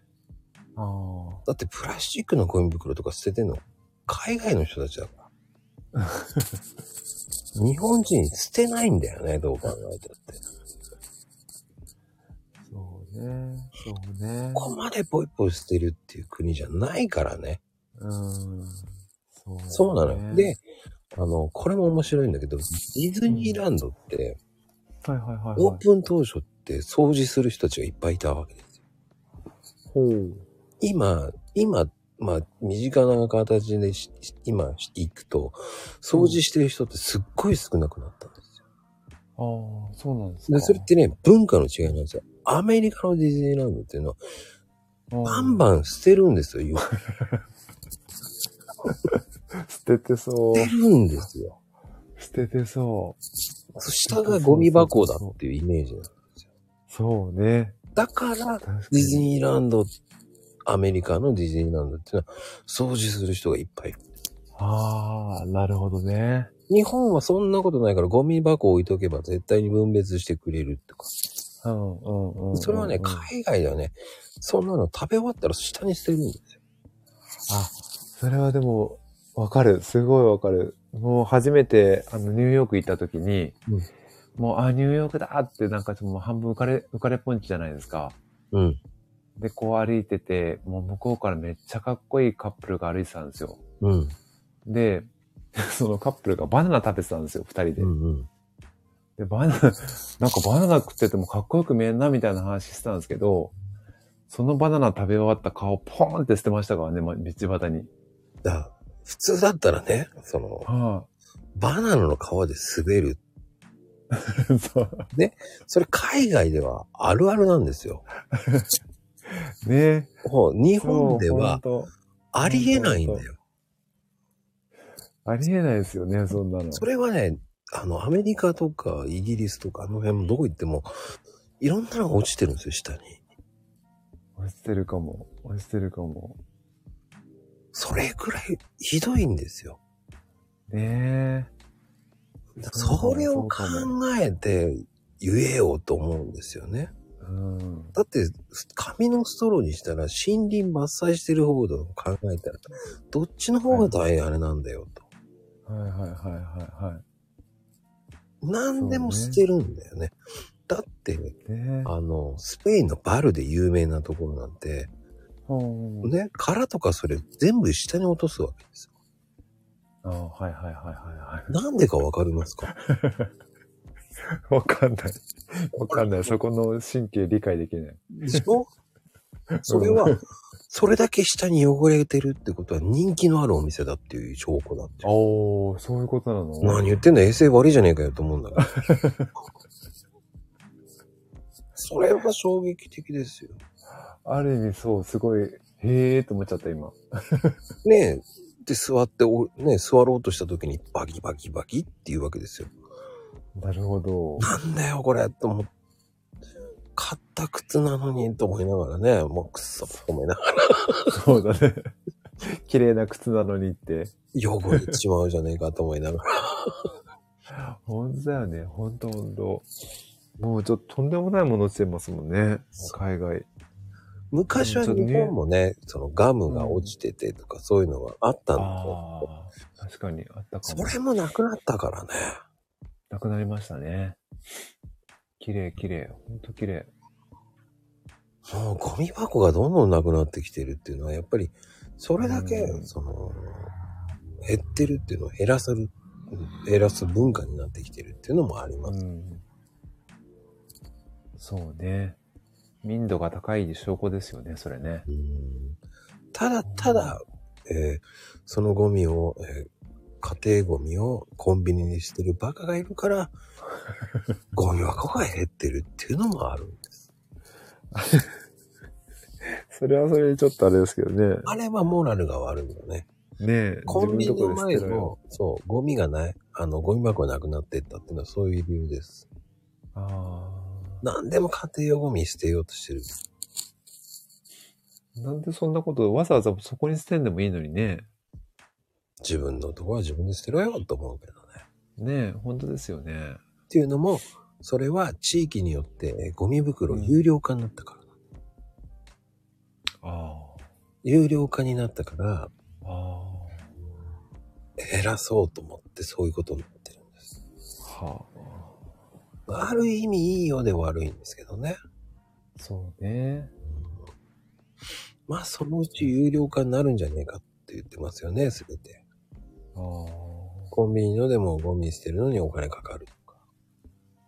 ええやだー。でも、それだけ、あの、モラルを、まあ道徳を知らないっていう人が増えてるとそうなっていくよね。そうだね。本当だね。なんかそういうところは、引き継いでいきたいなーなんか。本当本当車からポイ捨てなんて信じらんないもん。そう。だ、富士ちゃんよくわかる。自分の身の回りさえ綺麗になってればいい。うん、そうそう。ほんとほんと。ねえ昔なんか車運転しててね、僕の先輩ですよ。あの、前の車がね、缶うん。を捨てて、缶そうよ。フラキ空きガ缶ーツがそう、割れて、おう。本当にね、死にそうになってた方でいたんですからじゃあ、それはそういうのも分かってないんですよ。なんかこう、想像がつかないですかね。これ捨てたら、どうなっちゃうとか、これを外に投げたら、こういう危険があるとかって思わないですかね。うん。そうなの。自分さえ良ければいいと思ってるんですよ。そんな、そんな。でも、これもよくマコルームで言うんだけど、うん。うん、道徳を知らなすぎるんだよ。ああ、うん。だからモラルっていうより道徳なんだよね。ああ、うん。だ不思議だよね。本当に。本当ですね。うん。なんかでも、その、部分的に言ったらそういうことかもしれないです、知れないけど、そういうことってこう、人との人間関係もしかりだし、うん。うん。仕事にもこう当てはまるじゃないですか。うん。なんか自分がこれしたら、あ、相手こうなっちゃうなとか、うん。自分がこうすることで、いいことも悪いこともそういうふうに考えて、あ、じゃあこうしようとか、ああしようという判断になってくるじゃないですか。うん。なのにね、それをこう、ポンと自分だけ良ければいいみたいな考え方で言ったら、仕事も人間関係もうまくいかないような気しますけどね。いやー、本当にひどい。ね。いや、でももっとすごいのいるね、サーリンちゃん。信号待ちの、待ち待ち中に、前の車のドアが開いたと思ったら。灰皿の灰をどさっと捨てず。アホでしょそんなのいいのるんだ。嘘でしょ、それ。昭和じゃねえんだからね。すごいなぁ。信じられん。アホだよね。本当ですね。うーん、そういう時ね、写真撮ってね、拡散するといいんだよ。ああ、う確かに、ん。うん。確かに。こんなやからまだいるっていうね。ひどいね。本当だよ。まあでもね、昔はそういうことってさ、やってたけど、うん見えてなかったっていう。最近はさ、そういうのすぐ出るようになったっていうのは、やっぱりドライブレコーダーとか、ああ、ね、そういうのをやる人が増えたっていうのがあって、うんうんうん。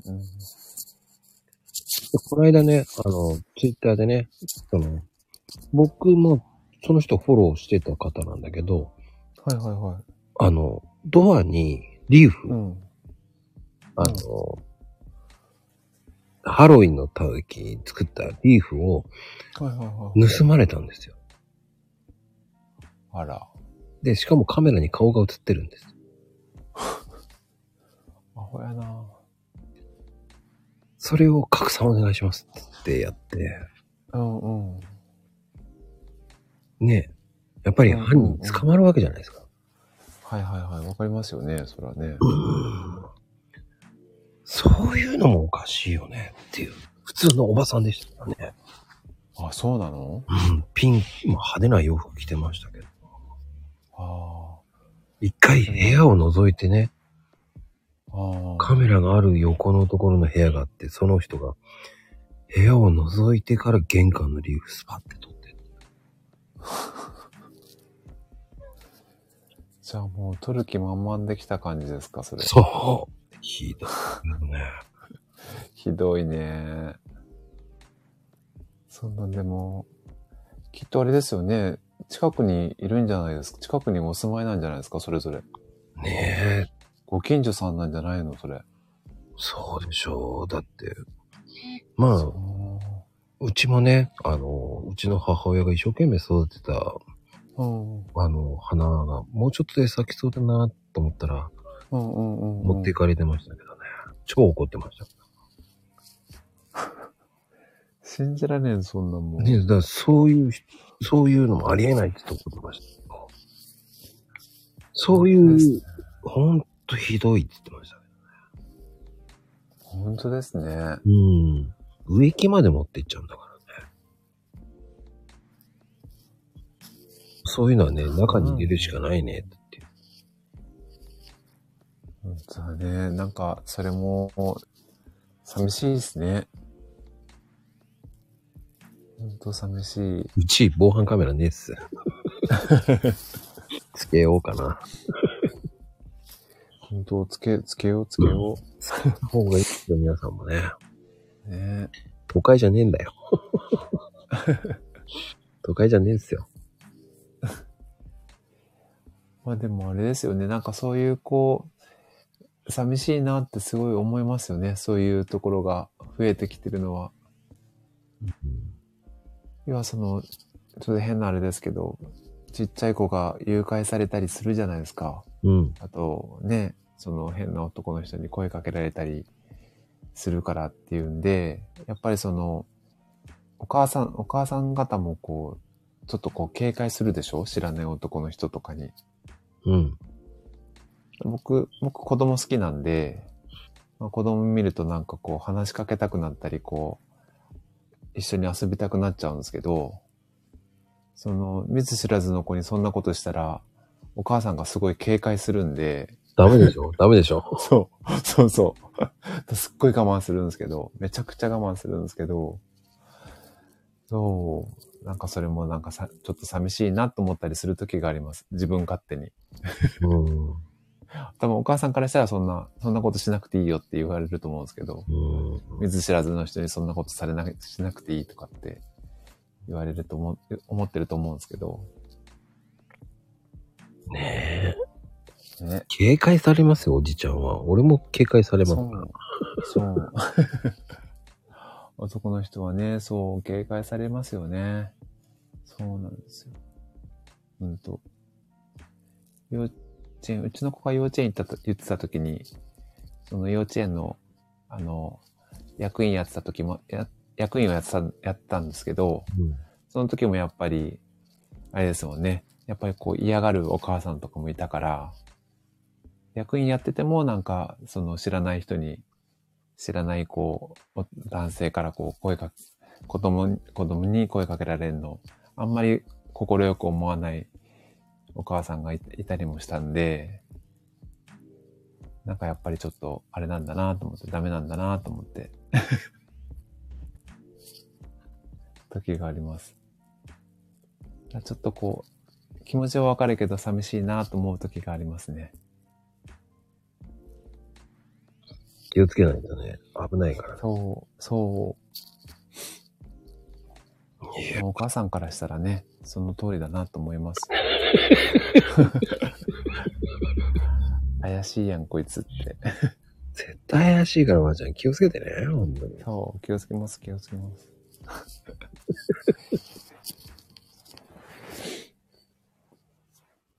ひえちゃんだ。こんばんは。ねえ、へいちゃん、遅いね。いいえいえ、一来てく一れて寝てありがとう。あ、一致だ。一絶対寝て たべ。寝てたべ。おはよう、一致。まあでもね、本当にそういうのも気をつけなきゃいけないですよね。そうそう、ほんと、うんほんとほんと。気軽に声かけたらダメだなと思います。危ないよ。今本当に良くないから。ね。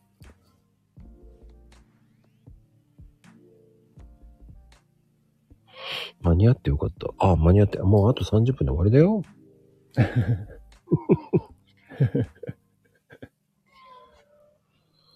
いやーでもありがと今日はなんか内容濃いよね。う。あ、本当ですか今日濃いんじゃないリユースの話とか。ああ、ね、そうそう。まあ、前半聞いてない人はね、ちょっとごめんなさい。ね。楽しかったです。まこちゃんがすごい詳しくて、逆に勉強になりました、いろいろ。え、そううん。そうもっとなんか進めていきたいなと思ってるから、勉強になりましたよ、いろいろ。あの、流出産業っていうのはすごいね。うん。ね。ますます伸びますよ、絶対。伸びる、これからは。絶対伸びる。あ、1位誕生日おめでとうだからね。一人寂しく現実逃避してたのあお誕生日なのそう、誕生日おめでとうございますああ、。おめでとうございます。えー、おめで1位との、う、一え致ー優しさなね、ものをね、お送りしましたからね。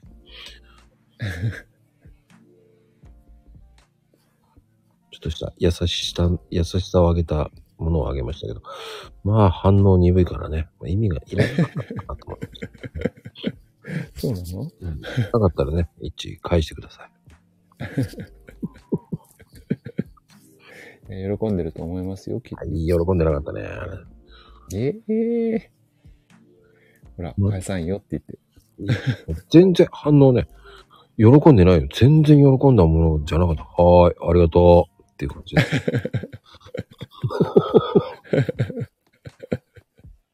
はーい、ありがとう。淡白なのね。淡白だったんでね、喜んでるように見えなかったですから ね。こっちは頑張ってやったのに、と思いながらね、俺の頑張り返って聞いたい、ね。そういうのあるわけじゃないですか。それなのになんか反応薄っっていうのあるよね。 あ思いのほかね。すいません、喜んだの、あれで。 ちっ、クレームもんだよね。クレームもんだよね。まあ、表現の仕方はいろいろあるから。一致ないのこう、ね、きっと。いや、普通だったら、わあ、本当にいいとかそういうふうに言ってくれるかと思った。あありがとう。 ありがとう。ありがとう。あ、ありがとうございます。ありがとうしか返ってこなかったですからね。 なんじゃこりゃーと思いながらね。シンプルな。だから、それは喜んでるように見えないっていうのはね、すごいよ。まあ今、シンプルイズベストですから、今。そうだろシンプルさが一番ですよ、今。いやー、驚かねえよ。だって、すごいフォローしてくれてるね。まあ、ねまあ、そうしときましょ。うん。そうそう文字に目いっぱい。全然出たってね。ありがとう。う。そうそうそう。文字ね。一文字一文字に気持ちが詰まってるんですよ、きっと。まゆみちゃんはね、わけわかんないんだよ。まあ、それ以上言うとこややめときましょうね。んんでごまかします。あ、かわいい。もう何を言ってるんですかもう、もう、ね、還暦の方に何を言ってるんだって、可 愛いって。は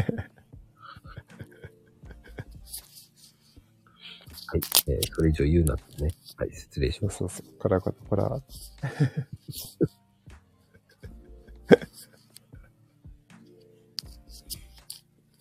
そうそう、まゆみんの車の話はすごいなんか、僕あんまり車載ってますけど、きあんまり興味がないというか、その、車のこう、知識基礎知識みたいなところが欠けてるから、まゆみんの発信すごい、あの、へーって思いながらいつも見てます。もうちょっと、もうちょっと気持ちよく今の、まあいいんだけどっていうのもさ。で、なんでこう今はそのメーターが180キロなのかとかね。あそういうのを書いてほしいよね っていう。ちょっあ、と、なっちゃった。もうちょ、ちょっと、ちょっとずれた。まあいいんだけどね。もう俺関係ないから。あのタイヤのさ、あの赤いマークは何なんだとかね。そういうところのポイントとかね、言ってほしいわけよ。行けよ。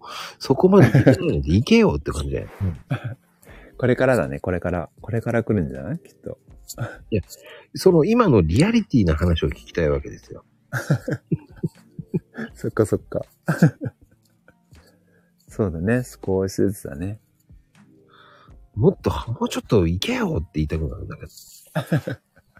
アクセル踏めようって。そうそうそう。だってね、この間、たまたまね、えー、あの、ホンダのね、うんうん。 NBOX をはいはいはい。乗ることがあって、うんうんうん。ね、ハンドルの前に、うん。なんか、なんだこれと思って、押してみたんですよ。ほうほなんだこれと思って。そしたら、う。はいはなんか知らないけど、運転席のハンドルのとこに、何これ収納ケースと思って。い。へもうクレームしましたよ。なんでこんな、 こんなのつけてんだ って。忘れるだろっていうふうにクレームしてきましたよ。え。そうなんだ。そう。これなんで、へーなんで入れてんのよ。こんなのあんのよ。つって、言っときましたよ。とある軽自動車にね、もうなんだこれっつって言って。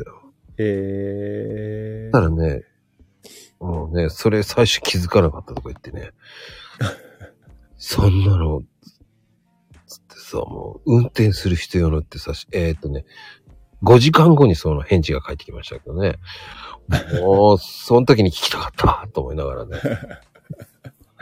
クレームのね、LINE しときました、本当に。え、それ結構な大きさなんですか結構な大きさ。あ、そうなんだ。すん結構な大きさのものが入る大きさなんだ、それ。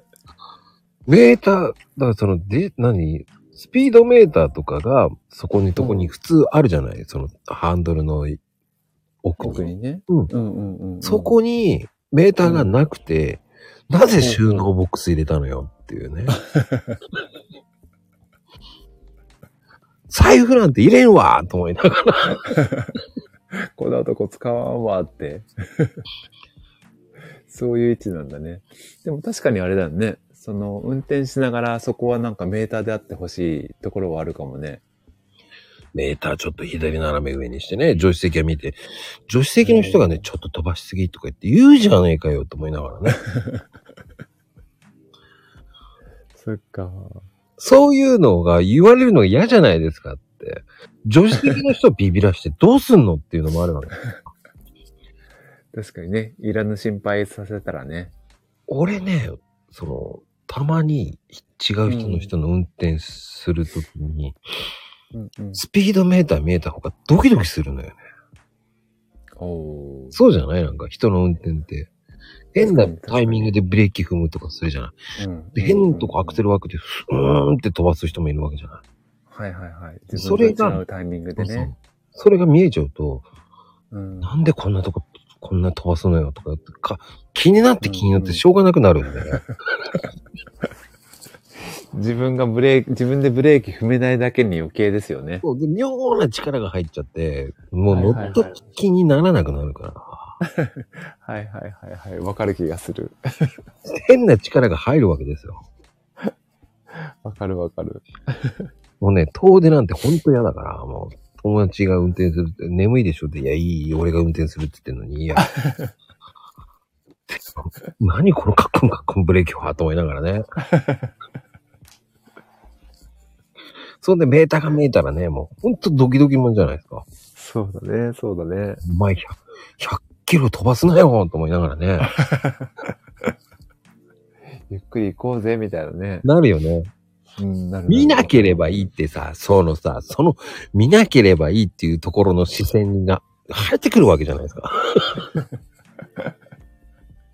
あれ、良くないよ、つって。うんは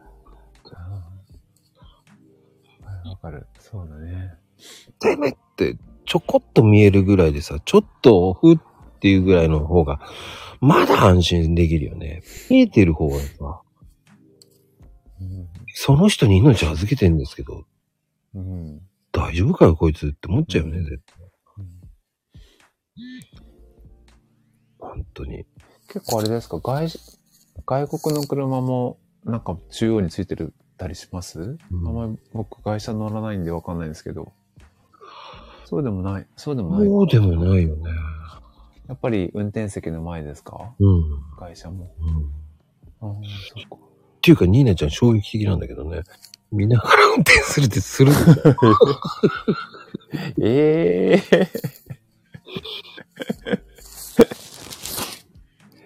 ちらちらやっぱり見ますよね、なんかね。うん。なんとなく、まあ体感でこう、あ、これ何キロくらいかなっては思いながらも見ますよね。俺は絶対見るな。ね警報が鳴る。え。あ、警報。おー。昔ね、うんあの、100キロ超えたらキンコン、キンコン。あああ、なってたね。なってたれは気ながって散るからってなくなったらしいですけどね。たそうなんだ。うん。あ確かに自分が子供の頃はなってた、なってましたね、あれね。キンコン、キンコン。なってた、なってた。 10キロオーバーで鳴るように設定してるんです。すっごい。へえー、すごその感覚すげえな。い。おー多分すね、ごいニーナちゃんの車ね、外車ですよ。10キロオーバーで鳴るっていう設定、そういうのはね、外車ですから。ああ。とても自分で設定できるからね。うん、設定できるっていう、もう完璧にもうね、あれだ。あああ、ブルってくるってことはもうね、あれですよ、携帯電話みたいですよね。あ。すごい。もう振動付きですからね、もう。で、あれですよね、30キロぐらい出すと、あの、うんうん。ハンドルの向こう側からパンチが飛んできます からね。危なくねそれ。 出しすぎだよってパンチが出る。なるほどねボ。クシンググループのね、あれが。そっかそっか。寝るなーっていうあれかもしれないですね。あ、そう。いいね。全部触えあのね触ってください、本当 に。電流、本当に電流流れ、でもね、今、ほんとすごいもんね、車もね、ほんとに。あーもーちゃん運転するの運転します。します。だよそんね。なに、もうのんびり、のんびりですけどね。めちゃくちゃ。のんびりってどういう意味だろうはい。超、超前。あ、でも法定速 度。プラスアルファくらいでしか走らないですよ。めっちゃマイペースですよ、 僕。そう。高速の、高速とか乗っても、バンバン抜かれていく し、この前もちょっと、あの、遠出したんですけど、うん、遠出して高速乗ったんですけど、うん、その高速の乗った時、瞬間は誰もいなかったんですよ。うん。であ、もう会会長だなと思って、こうずーっと運転してたら、どんどんどんどん車、後ろから来て、くる抜かされてくるんですよ、車にね。うん。で、なんかこう、あ、また抜かされたな、また抜かされたなって思って、まあいいや、マイペースでずーっと走ってたら、うん。もう30代くらい抜かされた時に、あの、横に座ってた嫁に、抜かされすぎじゃないって言われたんです。もうちょっと早く行くとかって言われて。そうだねって言って。ちょっとスピード上げたんですけど、すっごいなんか本当にバンバンバンバン抜かれてったんで、多分奥さん的には、イラッとしたんだろうね。多分ね、多分ね。そんなもっと早く行けよみたいな感じだったんでね。イライラしもてうる本。当そう、だ、誰もいなかったんで、車。な前、前も何にもなかったんで。で、まあ、普通の、あの、三、二車線、ん二車線か。二車線の、あの、み左側走ってて、その横をこう追い越し車線をバンバンバンバン車が 抜いてって、 イライラしたんでしょうね。そうね。逆さっきのまこちゃんのと逆バージョンだね、きっとね。まこちゃんのはこう、不安になっちゃう、不安になっちゃうでしょそうそうそう。見えたら。そうそう、僕、多分、うちの、我が家は逆バージョンですね。もうちょっと早く行けよっていう。 もうあと10キロぐらい出出せよと思ってんじゃないそうそうそうそ。?10 キロぐらいうも出うちせょっと張り合えよみたいな感じだったと思う。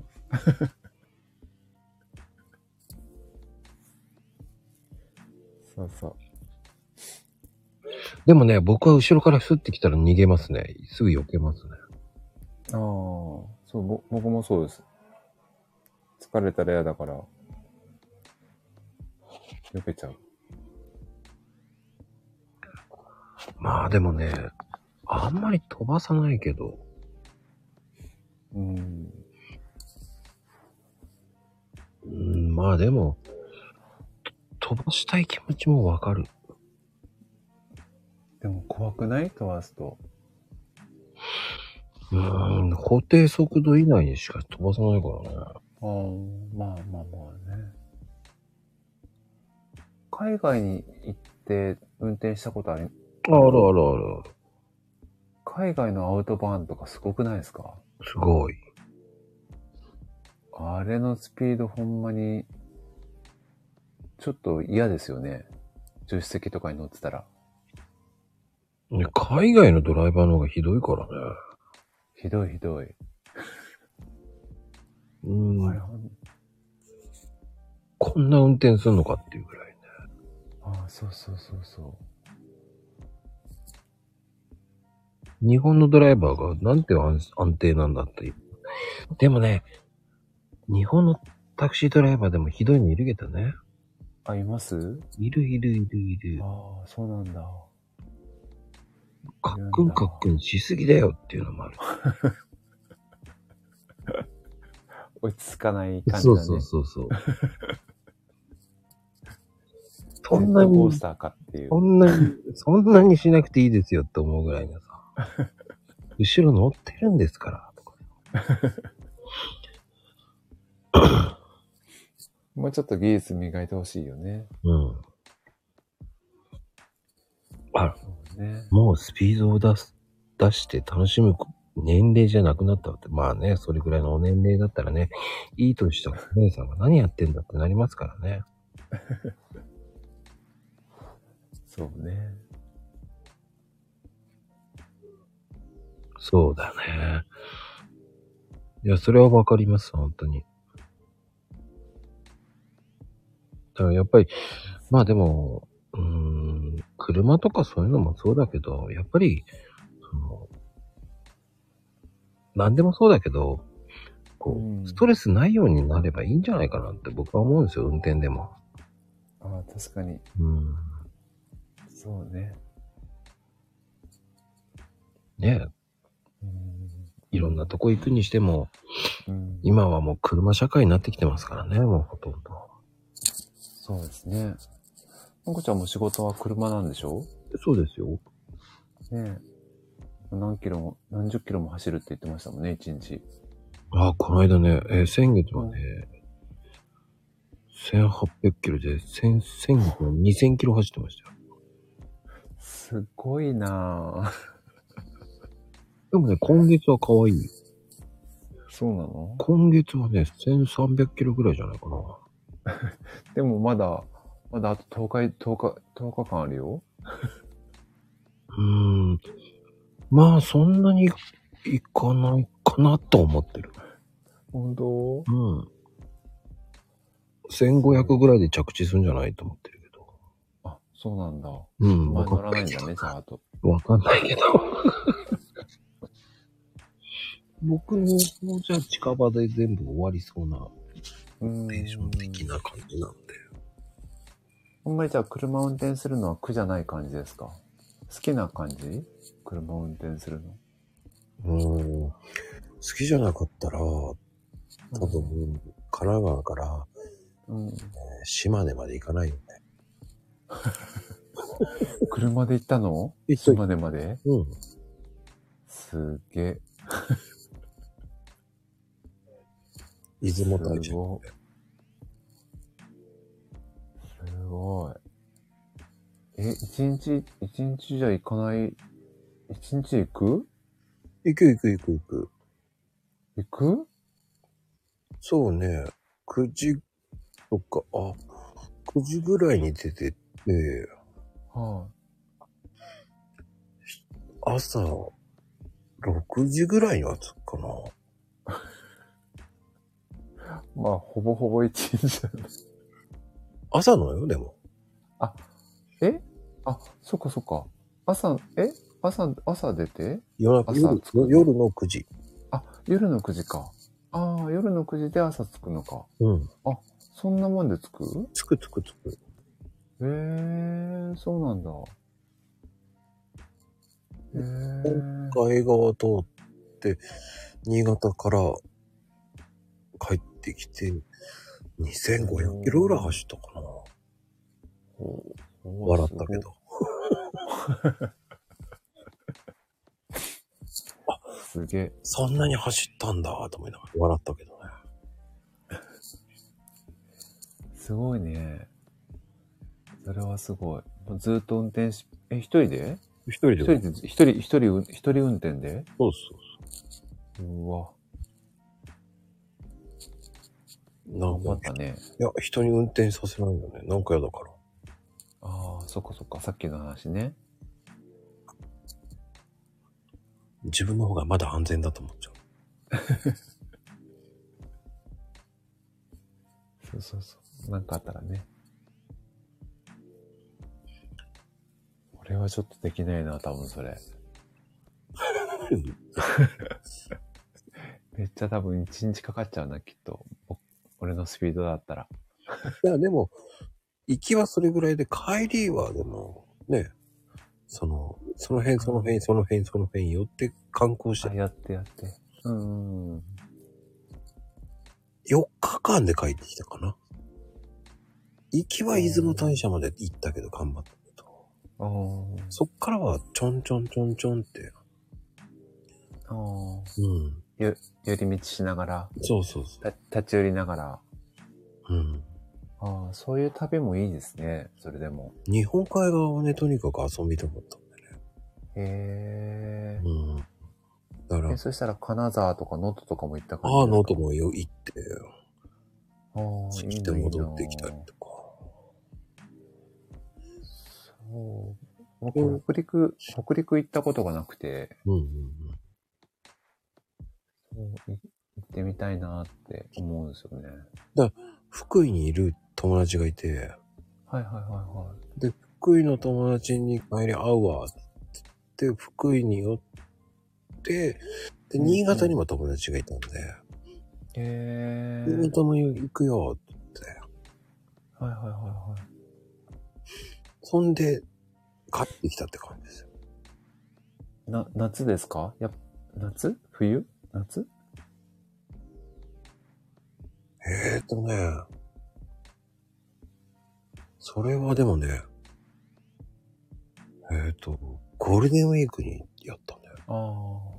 うんや。っぱりは春先の方がいいよね。よいよいよい。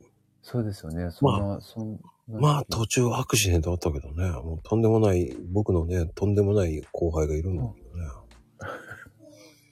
けどね。あ そうなんだ仲のいいね、本当に。本当ちょっと、変わってるやつなん ですよ。まあ、まあ、すごいんですよ、本当に。ええそうなのその、前の年は、はい。あ、そうそう、アナミチコですよ。アナミチコですよ。新事故はアナミチコって呼んだんですよ。 あ、そうなんですか。有名なね、アナミチコって呼んだんですあの、みちこさん。よ。まあ朝、朝方ですからね、ちょうど新事故通った時らへん。ええアナミチコって。普通にスルーするとこで、ちょっと待てって思いながら、なんであの道子なんつって言って。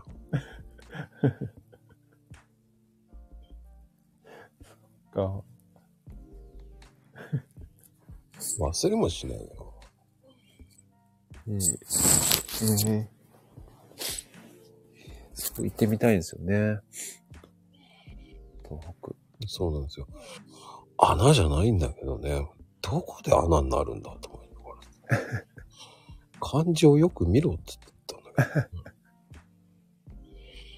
誰にだって間違いはありますとか言ったんだけどね。 車であの、それぐらい飛ばしてる中、そこまで見えないでしょって言われたけどね。まあまあまあ。女かよって思いましたけどね、僕はね。まあでもなんて読むのか、あれかもしれないね、これ。なん、信じどこにあるんですか、これ。しあ、新宿って言うんだ、これ。へうんえ。へーアサリで有名なとこなんですよ。あ、そうなんですか。あそう。あ、そうなんだ。まあ、それはそれで大爆笑しましたけどね。ええアナミチコ。 でもこの一瞬、読めなくはないけどね。確かにね、こう一瞬でこうパッと見て、あ、アナミチ コ。めちゃくちゃ可愛いじゃないですか、そんな有効はい。もう伝説いっぱい持ってますからね。可愛すぎますよ、それ。ちょっと近くにいたら抱きしめちゃうかもしれないです。可愛すぎて。いやーだって、その前の年なんて笑ったよ。そうなの一斉に行くから、じゃあ名古屋でホテル取っとけよ。いいホテル取ってきましたよ。って本当かよって言って楽しみだなって言って、うんうん。何時チェックインやったらすいません。来週予約してましたとか言ってさ、日にち間違えたんだ。ありえないよねって。えーそのまんま日帰りで帰ってきました。伊勢からそれをまた、あれだね。結構な距離でしょ、それ。すっごい距離でした。ねえ。それ日帰りで行ったら、それはすごい距離だわ、それ。夜中行って、朝着いて、うん。 2時間しか滞在しないで、そして、じゃあもう、早めに、ね、ゆっくり下道通っていけばいいんじゃねえつって、下道、ねその、名古屋、っていうかまあ、愛知に入ったあたりで、うんうん。え、来週でしたとか 言って、すごいと思って、どっか取れねえのかやったら、ね、ゴールデンウィークだから取れないわけですよあ取れませんとか言ったら、お前ふざけんなよ。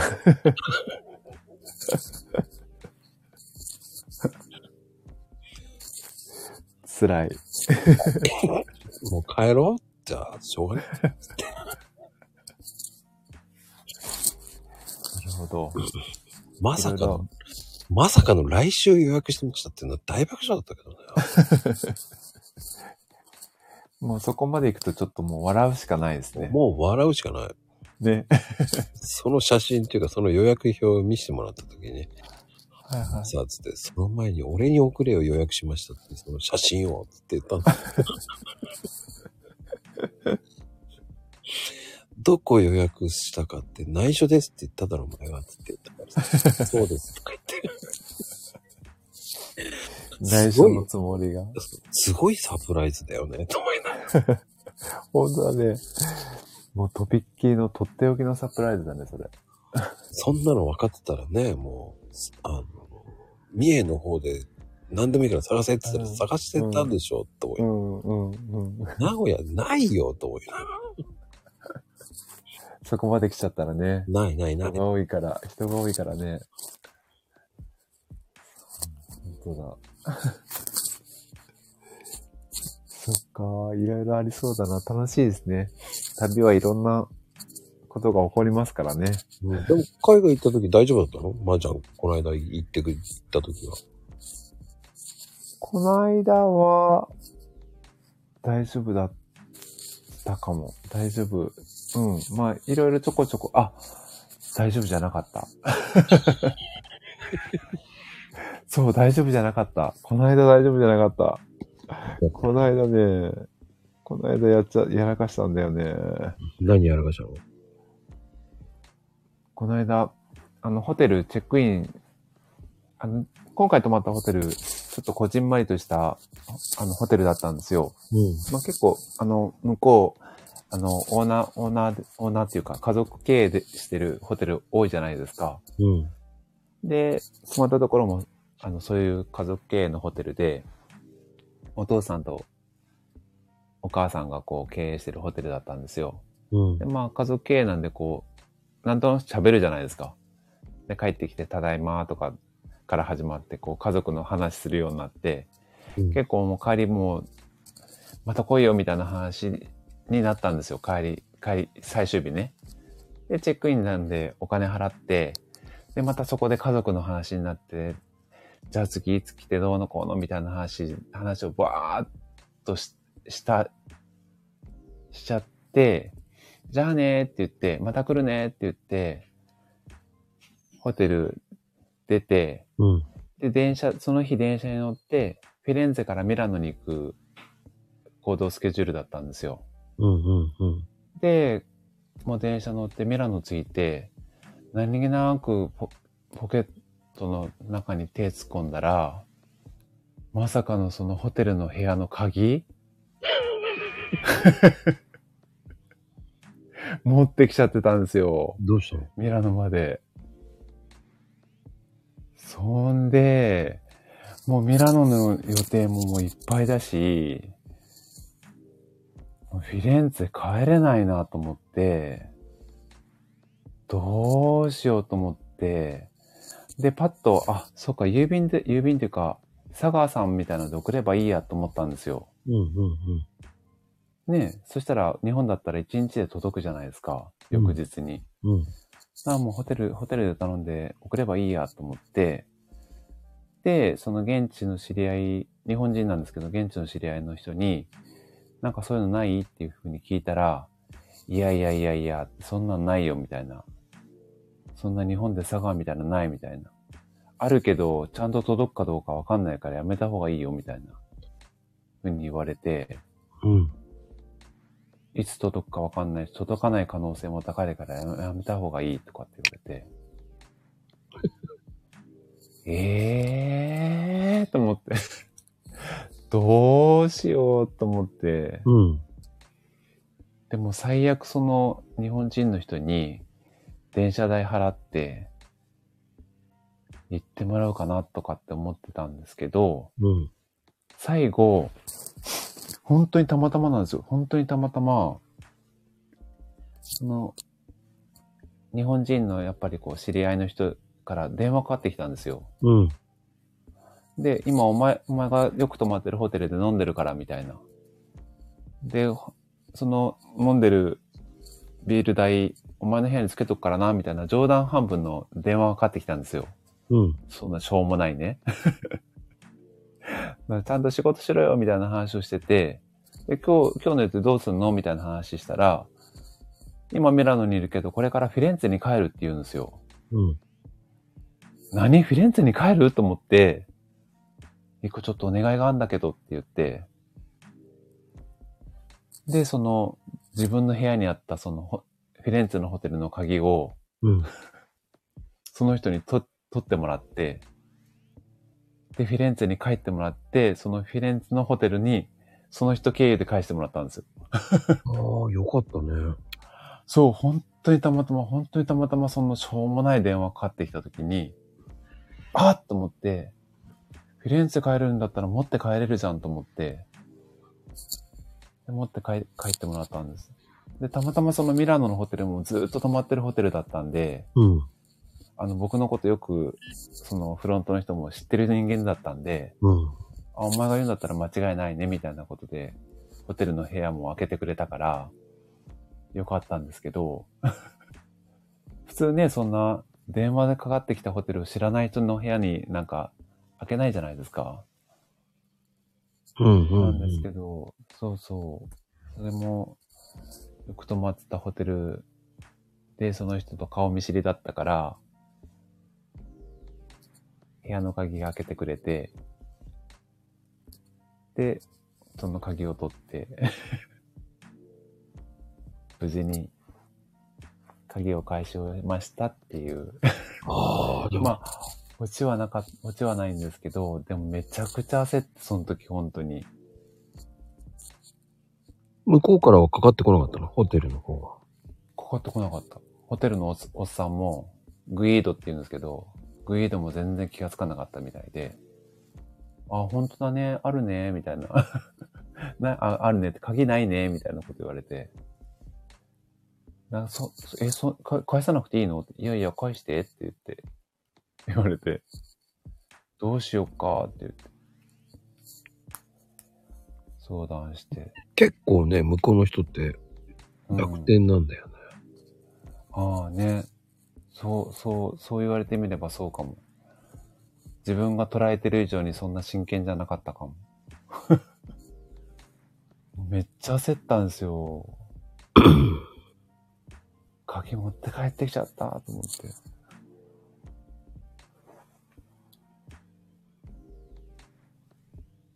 でもよかったね。そう、本当によかった。奇跡だね。そう、それもう本当奇跡。本当に奇跡。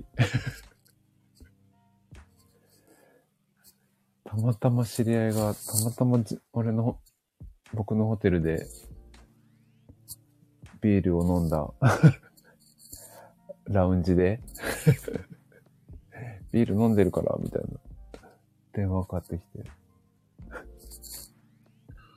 よかったね。わあそう、ほんとよかった、と思って、もう。電話かかってきてよかった。うん、本当 本当に。 こんなことってあるんだなと思って。よかったと思って。イタリアの郵便事情はそんな感じらしいので。 お気をつけくださいませ、皆様。いや、あんまりしないでしょうね。そうだね。イタリア送ることないよね。うん。送ることない。まあでも、日本の流流通システムっていうのはすごいからね。うん。本当届かないってことはないからね、あんまり。ないですよね。っていうか、もうやっぱりその、翌日届くっていうのがやっぱり素晴らしいみたいですよ。うん。うん。あんなね、こう長細い北から南まで、まあ北から南まで送ったら、一日じゃつかないと思いますけど。まあ、2、3日。うん、そうそう。でも大体ね、都市圏から都市圏だったら、翌日届く、届けますもんね。うん。あれがすごいですよ、やっぱり。やっぱり日本最高と思った、あの時も。 帰ってきて日本食食べた時そう思う、もうそう思うけど、で結局ね、日本ってトータル的にバランスがすごくいいんですよ。ああ、ねあのー今ね、こう山手線がね、はいはい、はい。二線下り線うん。やってます。すあうのん工事を。うん。あれを、うん。た、うん。ね、10センチぐらいを上げるだけの工事で、うん。ああの工事であんな早く終わる工事ありえないって言ってるからね、世界は。ーあ、そうなんだ。うんそれはありえないことだからね。あもっと大掛かりになってもおかしくないんですあ。あ、そうなんだね。よ。うん。へえ。あの技術ってすごいからね。ああ。うん。日本ってなんだかんだ言って、すごいんですよ。うん。そう思います。まあ、建築関係もすごいですからね。うんうんうんうん。うん。うん、ねえ、放災にも放だしさ。はいはいはいはい。結構いろんなやっぱり技術支援だったり指導だったり、あとその企業ね、企業のコンペティションっていうか、あの、競合とかにも入って、さっきのね、BTS の話じゃないけど、ありますもんね。技術を提供してやったりすることも多いですもんね。うーん。うん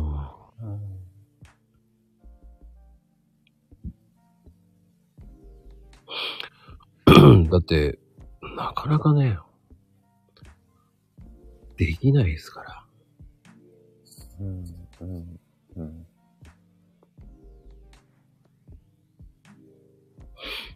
そういうことは、ねねやっぱり日本のね、法裁だってそうだしさ。はい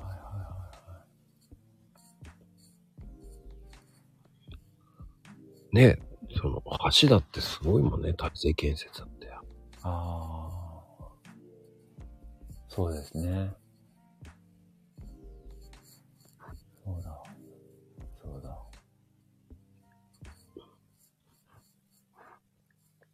日本も捨てたもんじゃないですね、やっぱり。いや、本当ね。いや、本当にすごいですよ。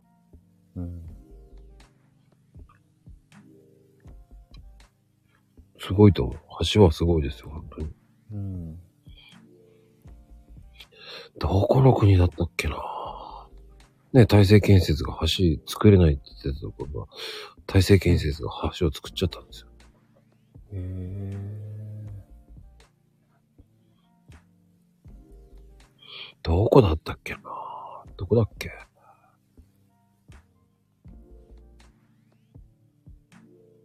忘れちゃいました。おーうん。そういうのもあるんですよ。なるほどね。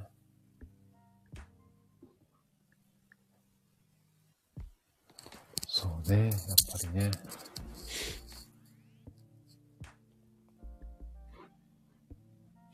なんかそういう技術を、あれですね。さっきのエエコの精神もそうですけど、うん。しっかり受け継いでいきたいですね。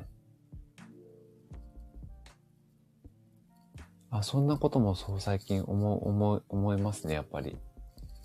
その医療品はやっぱりこう、もう海外からの輸輸入量が多いから、うん。もうほとんど98.5%海外なんですよ。そんなにそうですよ。もう、もうほぼほぼ、そう、海外の輸入比率98.5%ですよ。国内1.5%しかないです。国内で作ってる、あの全体、全体のうちのね、うんうんまあそうん。れ、そう、それ考えると、せっかくなんかこう技術があって、あの、能力もあるのに、それが伝承されないで、どんどんなくなってっちゃうのが、いかんなと思います。いや、ほんと。うん、本当まあ、これ洋服だけじゃなくて、多分いろんな産業でそうだと思うんですけど、せっかくなんかそういう文化とか、そういう技術みたいなのはしっかりなんか残していかないといかんなって思います。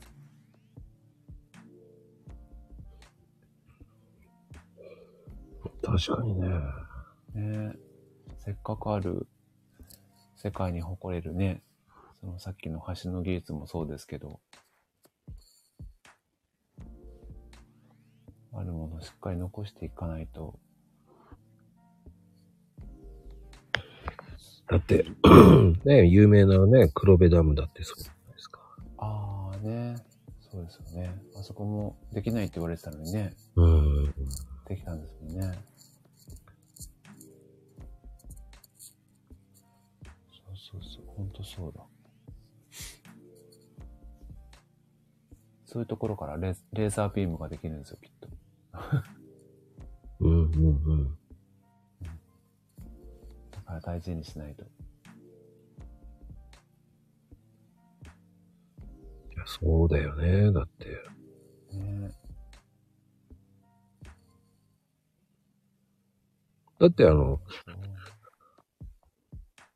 そうバンコクの鉄道のシステムって、あれ JR がやってるんですよ。あそうなんですね。うん。へえ。それで教えたはずなんですよね、あれって。ああ、そうなんだ。うん。ああ。うん。だからそういう技術がなかったら、ああいう街並みにならないんですよね。そう考えたらやっぱりすごいんですよ。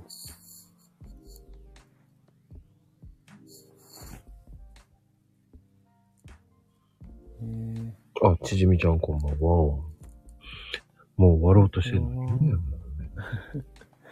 こんばんは。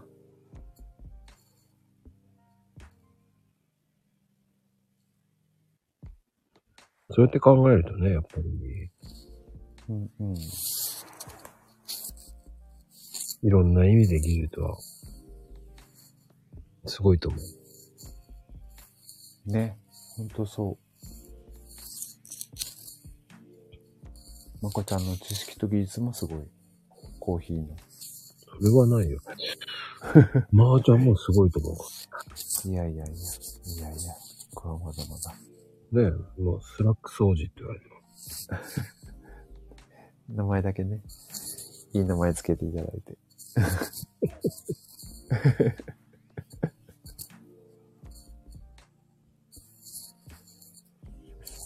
もっともっと精進していかないと。いや、でも、ツイッターもすごい頑張ってるよね、まゆちゃんと。ね本当ですよね。うん。みんな。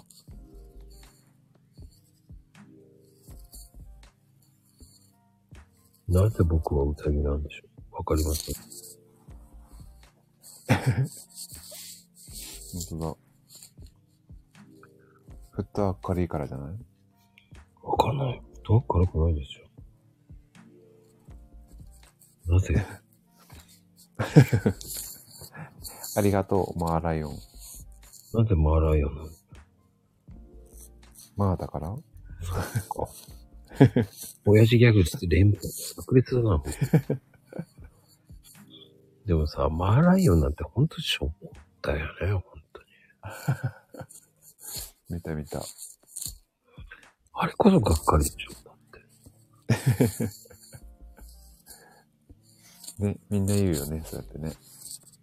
うん、だって、見に来て、見に行って瞬間にしょぼっと思った瞬間に、女の子二人組がさ、日本人だなってわかるけど、何や、ちょぼーいとか言ってよ。ちっさーとか言って。しかもあの水が、なんであんなジョボジョボジョボなのああ、そうそうそう。あの、写真、写真のイメージがあるからね。こう、すごい、海に、海というか、水面にこう、せり出して、ずわーっと元気よく出てるイメージがあるから、あのイメージ見るとちょっとあれですよね。まさかあんなジョボジョボっていうね。本当に普通のホストでやってるようなジョボジョボ感でね。ありえないよね、あれもね。ね、もうちょっとこう、頑張ってほしい感じしますよね。やっぱり、ああいう海外とか行って、がっかりなものって結構あったでしょだってうん、まあまあまあ、まあでも、あれかな。まあ、いつもそれなりになんか感動するんですけど、マーライオンは確かにあれだった、あれ、あれでしたね。俺は一番衝撃的だったらやっぱり、マーライオンかな。もう、ねええ何回も見直したもん。え、これ、これだよなってね、なりますよね。あの写真、ええ レプリカから最初思ったもん。そうそうそうそうそう。そんな感じですよね、本当にね。そんな感じ、そんな感じ。なんだよ、こん、これよりもっとすごいとこいっぱいあるんじゃねえかよと思いながらね。シンガポールの中にね。そう、もう本当に、えー、多分、あの、喋ればわかると思います。マーライ、マーライオンがっかりっていうのね。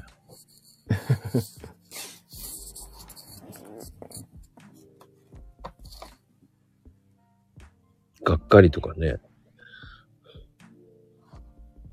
あれ世界遺産になってるでしょでも。あ、そうなんですかうん。へえ、そうなんだ。あれなんか作ったのが有名なんですかあれ。まあ、あのね、一応照明でおきね、あの、光るらしいんだけど、うんうんうん。それでもしょべえなと思ったけどな。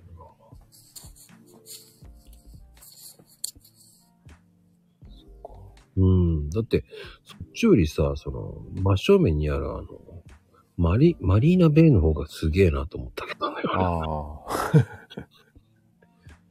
そうですね。そうかも。あの辺すっごい綺麗ですもんね。周りが。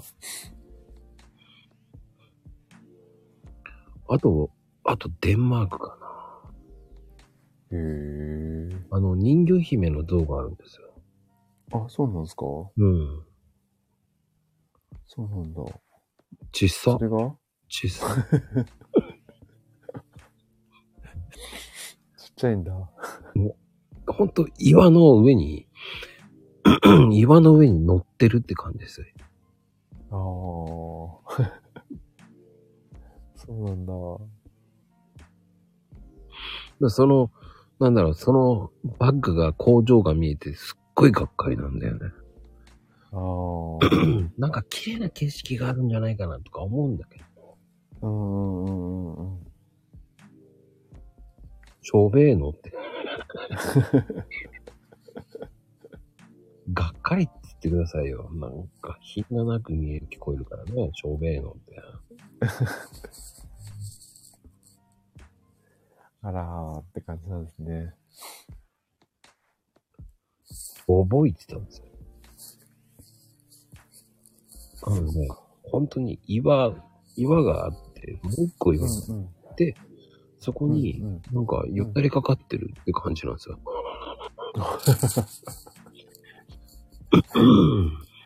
なんかしっかり構図が取れてる感じじゃないですね、それ。きっと。素敵な感じじゃないんだろうな、多分。そうね、あの、デンマークのね、本当人魚姫の像は、多分あ有名なんですよ。結構、ええ写真とかで。うんうんうんうん。うん、本当に小さいですから。ええそっ か。あんまり期待していくとあれですよね、そういうのはね。期待しちゃいけない。そうそうそう。あんまり期待せずに行った方がいいね、そういうのは。だってあの、シドニーのオペラハウスだってちょっとがっかりだったもんね。あ、そうなんですか。そうじゃないの行ってないのあ、非常に僕行ったことないです。そうなんだ。マーライオンのところは、あれですね、あそこのホテルがやっぱりすごいなって。 あの、プーあれですよね、プールがすごいところですよね、あれ。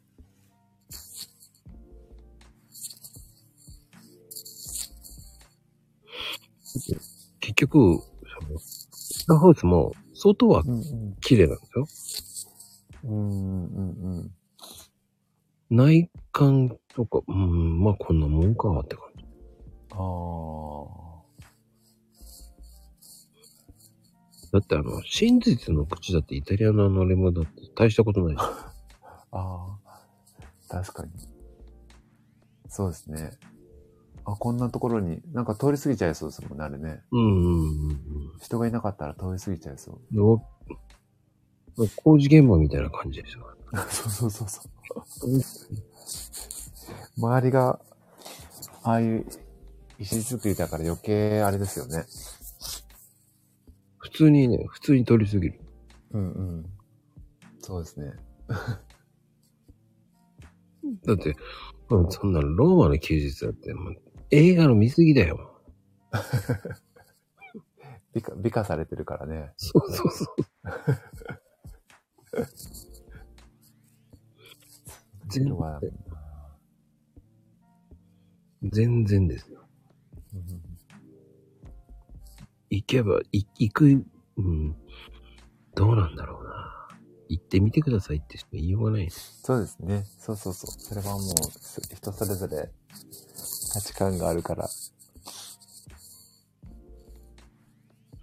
でもやっぱりみんな言うよね。マーライオンがっかりってみんな言うよね。ああね。あそこずっと歩いてい、歩いていって、あ、もう、こう、反対側からずっと僕歩いていったんですよ。うんうんうんうんうんち。ょうどなんか仕事の終わりが、だったら立ち寄ろうと思って反対側からずっと歩いていったんで、すごい、反対側から見たからすごいちっちゃいじゃないですか。絶対あああれだと思って、頑張ってこう歩いて歩いて、頑張って歩いて歩いて、なかなか大きくならないなと思って。 近くまで行っても、あ、この大きさなんだと思って、そう。なんかそんな風に思った覚えがあります。大きさが変わらないんだよね。そうそうそう、大きさ、大きさいつまで、いいくら近づいても大きさあんまり変わんないなと思って、まだ、お台場にあったの、銃の女神の方がまだいいよね。あー、あれ結構でもリアルじゃ、リアルに近いんじゃないですか。んうんうん。ねえ。そうそうそう。あれはリアルに近い気がする。あれの方がまだい い。近くに行っても、いや、うーん、近くにガラケー行ってもよかったかなと思ったのがあれかな、やっぱり。ねあれをえ見て、感動も何もなかったな。まあまあまあまあ。なんだろうね、あの、小学校のい教科書がいけないよね、あれ結局。あ、そうだ、ああれすごいやっぱり写真ってよく撮れ、ね。写真の構図って大事だなって思いますよね、あれ。あれは、よく撮れてる、あれ。うまく撮れてるよ。うん、うまく撮れてる。本当に。ああんな大きく撮りやがってと思って。でもホテルとかもね、ホテルとかの写真もすごい綺麗に撮れてるやつとかあるじゃないですか。うんうんうん。だから、ああいうのもやっぱり写真って、 信じ込んだらダメだなと思思う時ありますよね。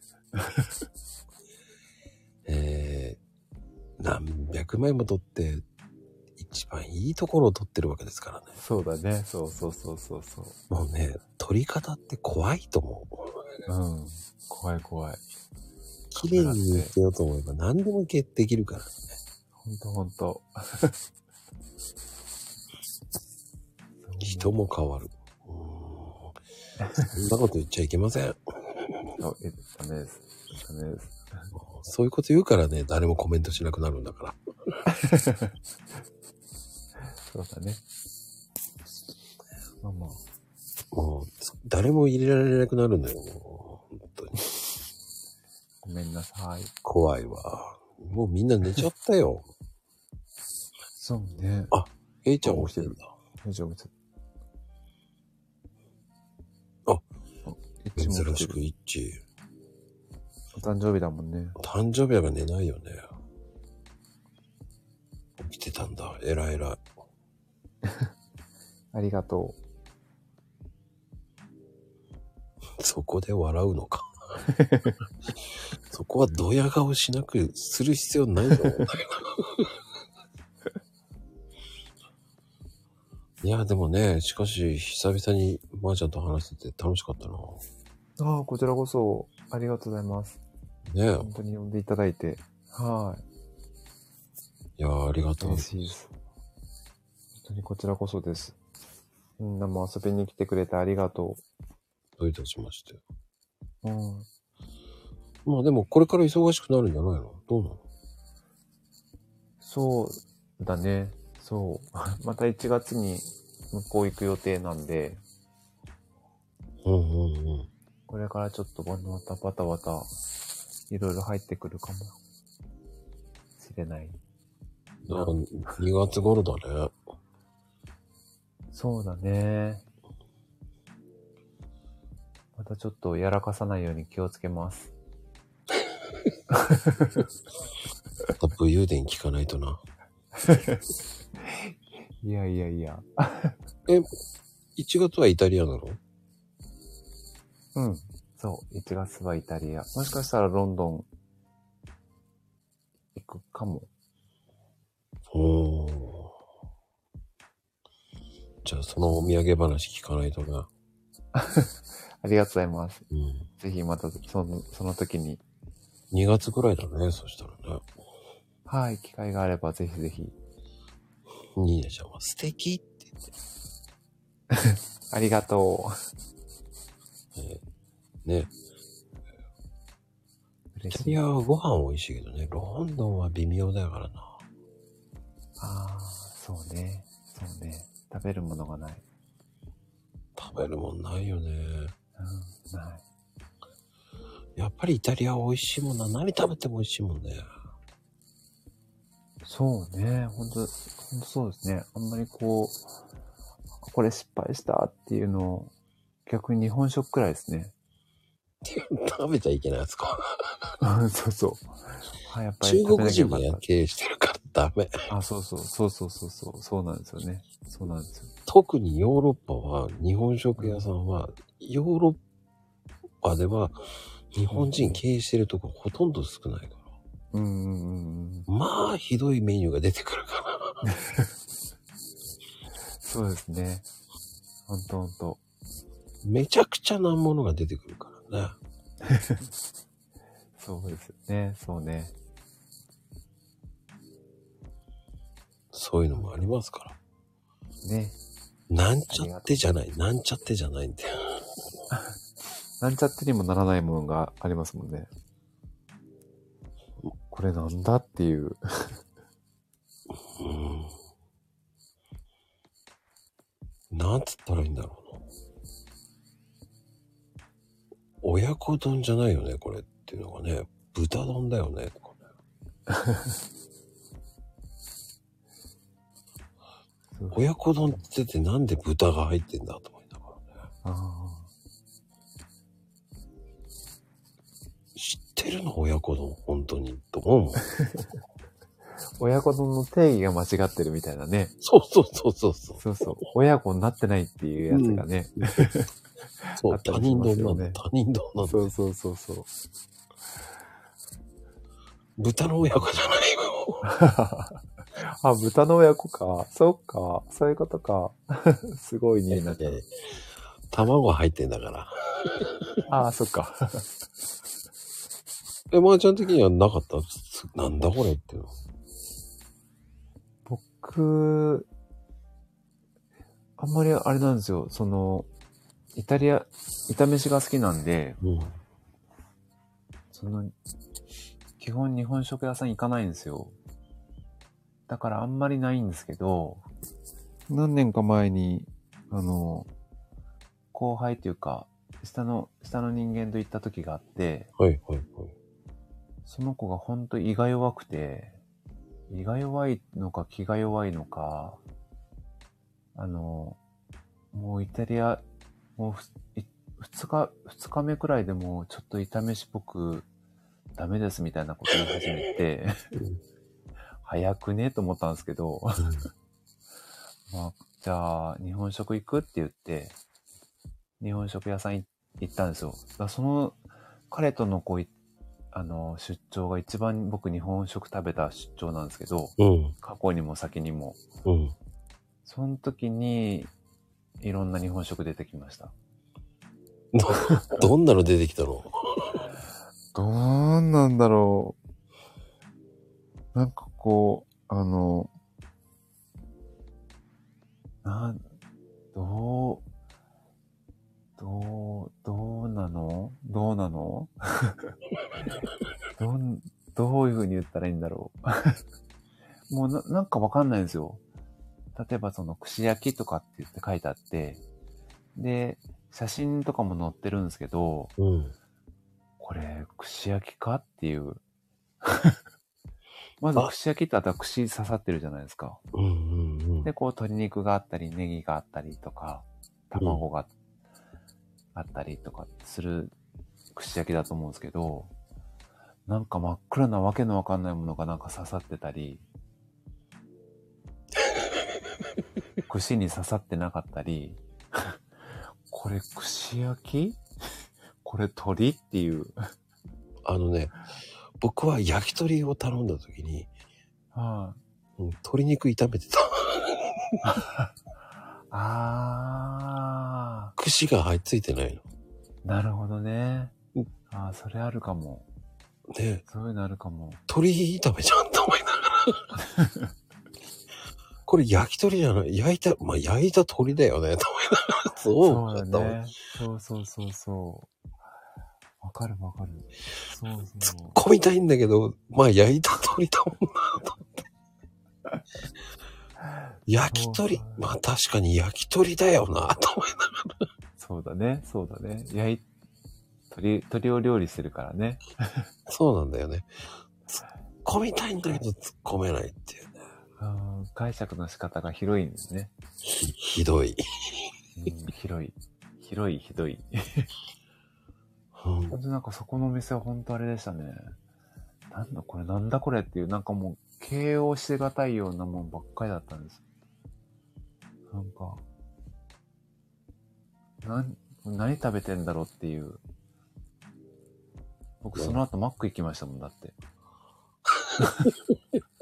それ行った後マック行きました。マックの方が美味しいやと思って。いや、でも確かにマックの方が美味しいよね。はい。マック安定してますよね。安定してる。どこの国行ってもマックは安定してうる。。ん。まあまあ、普通に食べれますよね 高いけど、そうそう、高いけど。普通に2000円しちゃうからね。そうよね、本当ですよね。日本のマックの値段と全然違えぞと思いながらうん。でも、無難だよね、やっぱり。そうですね。世界どこ行ってもマックだね。うん。安定してるやっぱり。ただ、そう。見たことない、いろんなものがありすぎてわけわかんないと思ああ、メニューがね。う。うん。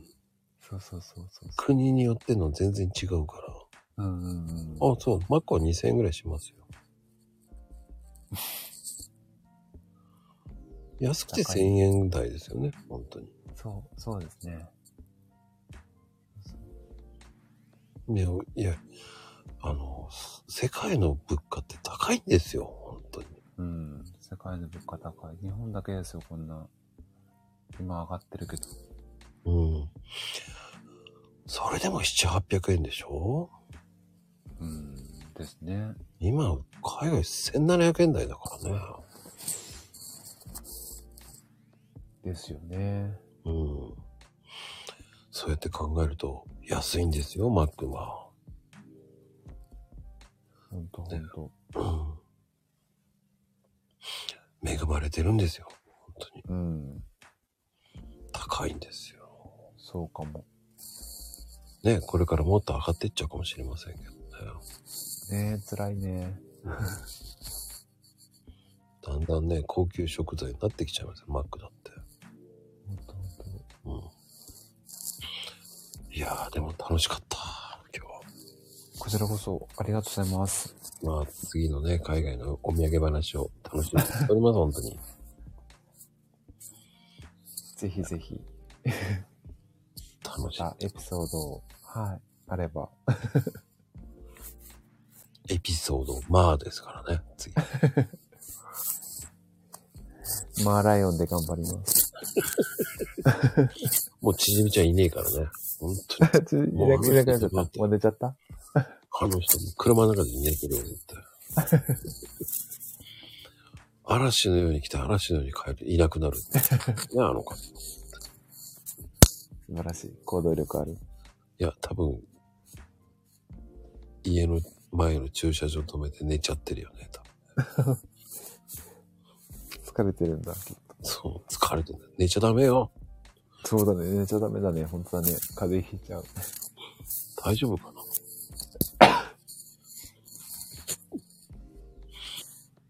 まあ、本当に寝てるね、本誰か起こして。当に。うん、多分起きません。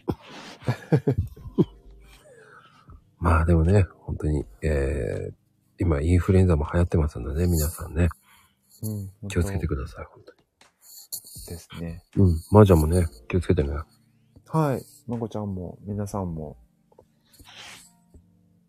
はい。てなことでありがとうござい、ますおやすみ、カプチーノありがとうございました。今日もまー、ちゃんでした。ありがとうございます。おやそれすでみはなさーい。おやすみ、カプチーノおやすみカプチーノ ー。なんだこのルネって。うんルネってなんだよ、まゆみちゃん。なんだこのルネって。最後の最後で間違いやがって。じゃあねー。